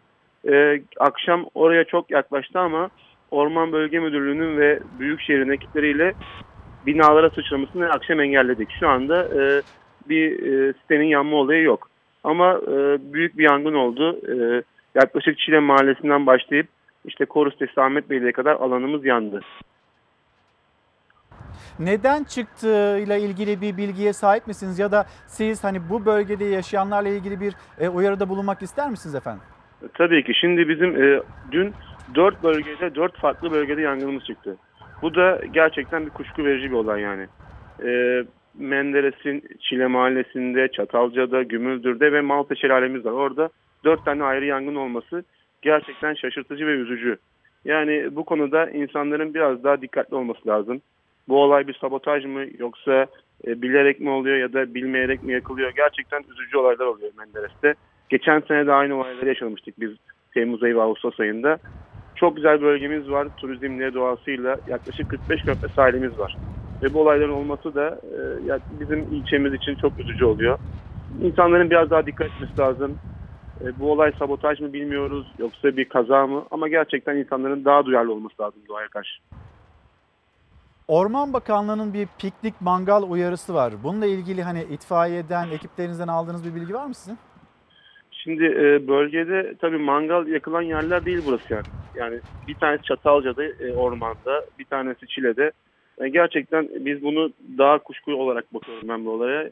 Bir e, dört aynı farklı yerde aynı zamanda eş zamanlı olarak başlaması da kuşku verici yani. Anladım. Efendim çok teşekkür ederiz ve e, geçmiş olsun bir yandan yangın söndürme çalışmalarını takip ediyorsunuz. Gece boyunca da Evet, e, o evet. bölgedeydiniz. E, bir yandan da işte bu acaba sabotaj mı başka bir sebeple mi çıktı onu öğrenmeye çalışıyorsunuz. Bu koşuşturmaca içinde İzmir e, Menderes Belediye Başkanı Mustafa Kayalar'la konuştuk. Son durumu bizlere aktardı. Soğutma çalışmalarına geçildi ama elbette hem Menderes için hem de memleketin çeşitli yerleri gelen o yangın haberi gelen bölgeler için e, kaygı verici bir durum ve biz böyle bir tabloyla karşı karşıya kalmak iste- istemiyoruz. Tekrar teşekkürler Mustafa Kayalar. Ve şimdi bir başka kaygı verici konu başlık üniversite mezunlarımız, bizim gençlerimiz genç işsizlikle ilgili olarak yani çok yol kat etmemiz gerekiyor ve bizim gençlere en başta umut verebilmemiz gerekiyor. Gençlerimizin çalışıyor olabilmesi gerekiyor. Ama dönüp baktığımızda ortaya çıkan veriler, rakamlar gençlerimiz açısından hiç iyi değil. Türkiye'de uzun zamandır konuştuğumuz o asgari ücretlileşme meselesi artık üniversite seviyesinde, üniversite mezunlarının karşılaştığı bir gerçeğe dönüştü. Üniversite mezunları işsi- e, asgari ücretle çalışmayı çalışmaya razı olur hale geldiler. Cumhurbaşkanlığı İnsan Kaynakları Ofisi'nin hazırladığı raporda bu gerçeği ortaya koydu. 70 bölümden mezun olanların iş bulma süresi ve başlangıç ücretleri incelendi. Üniveri adı verilen raporda üniversiteden mezun olduktan sonra 6 ay içinde iş bulabilen bölüm sayısı çok sınırlı. İş bulabilenlerin çoğuysa ancak 2324 liralık asgari ücretle işbaşı yapabiliyor. Maalesef büyük umutlarla e, üniversiteye başlayan gençlerin 4 sene sonra o umutlarının hayal kırıklığına dönüşmesine neden oluyor.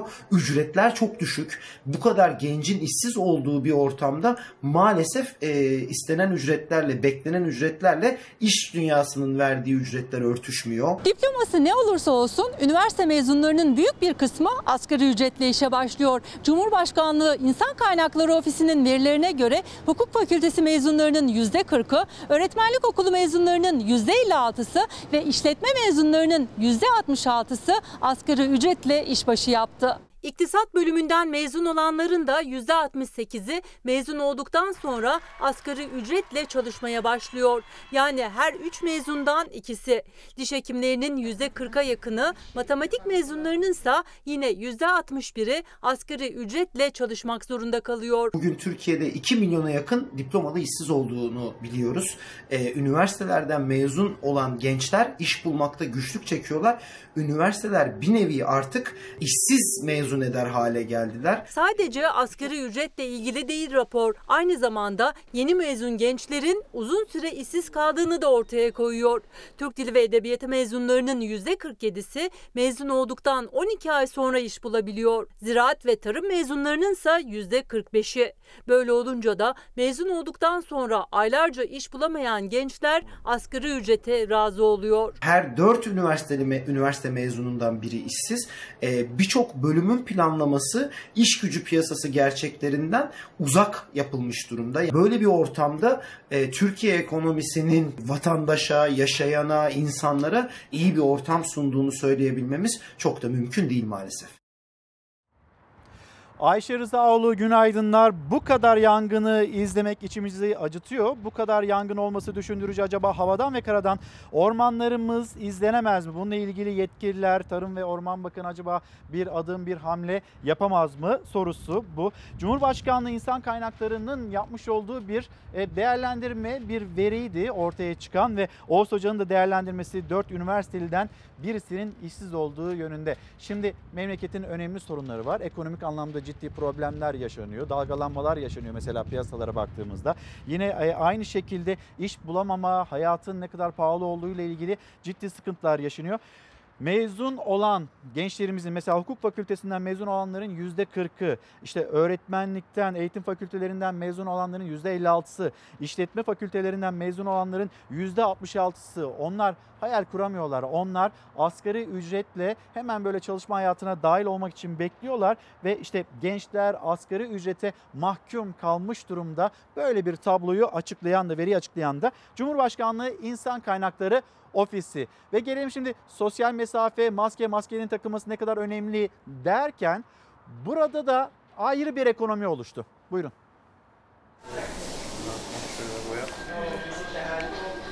Yeni tip koronavirüsle birlikte hayatın bir parçası haline geldi maskeler. Kumaştan, şaldan çeşit çeşit renkte üretildi. Şimdi ise üretim maddesi altın. Altın maskelerin fiyatı artan altın fiyatları ile birlikte 8 bin lirayla 75 bin lira arasında değişiyor. Altın fiyatları üst üste hız kesmeden yükseldi. Çeyrek altın 700 liradan önce 715 liraya, sonra 725 liraya yükseldi. Ardından durgunluk dönemine girdi. Bugün altının gramı 443 lira, çeyrek altın 724 lira. Koronavirüsle birlikte altının işlendiği alanlara da bir yenisi daha eklendi. Kahramanmaraş'ta üretilen altın maskeler gelinliklerin bir parçası oldu. Ancak altındaki yükseliş nedeniyle fiyatları biraz pahalı. 14 ve 22 ayar altın işlemeli maskelerin fiyatı 8 bin liradan başlıyor. 75 bin liraya kadar çıkıyor. Bayramın son gününde karşınızdayız. Yayınımızı Ankara'dan gerçekleştiriyoruz. Şöyle bir Ankara'ya bakıyoruz. Sonra Türkiye, Türkiye'deki gelişmelere bakıyoruz. Ve yine Çalar Saat'in içinde e, Cuma günü içinde böyle oldu. Hafta sonu içinde Çalar Saat hafta sonunda da böyle oldu. Bugün de böyle elimizden geldiğince bir zaman yolculuğuna çıkarmaya çalışıyoruz sizleri. 70'li yıllar, işte 80'li yıllar o zamanlarda Yeşilçam, Yeşilçam'ın o güzel görüntüleriyle, filmlerinden güzel görüntüleriyle bir yandan böyle nostaljik klipler de yayınlamaya gayret ediyoruz. Ve diyoruz ki en nihayetinde şunu söylüyoruz. Nerede o eski bayramlar? İşte o eski bayramların özlemini duyan bir şoför ve onun tepkisi. Bütün yolcularıma önemli bir duyuru yapmak istiyorum. Şimdi sizden önce Allah'a sonra kaptanlara emanettir. 30 kişiden kişiden bir tanesi bayrak tutsaydı ben bu konuşmayı yapmayacaktım. Otobüse 30 kişi bindi. Bir kişi bile şoföre iyi bayramlar demedi. Duruma bozulan otobüs şoförü yolculara bu duyuruyu yaptı. Araçta şu anda mevcut ortalama 30 yolcumuz var. Bir üzüntümü paylaşacağım. Kaptanların işini severek yapması yolcunun elinde olan bir şey. Kocaeli'de özel bir halk otobüsünde kaydedildi bu görüntüler. Kurban Bayramı'nda seyahat için 30 kişi bu otobüse bindi. Şoför İbrahim Çankaya yolculardan bir selam, bir iyi bayramlar cümlesi bekledi. Ama kimse bir şey demedi. Her şeye olmaz. Bayramınız mübarek olsun. Otobüs şoförü kimsenin iyi bayramlar dememesine içerledi. Biraz ilerledikten sonra sitemini yolculara etti. Yolcularıma önemli bir duyuru yapmak istiyorum. 30 kişiden bir tanesi bayrak tutsaydı ben bu konuşmayı yapmayacaktım. Rabbim hepinizin yolunu açık etsin. Şoförün sitem dolu konuşması sonrası otobüsteki yolcular şoförden alkışla özür diledi.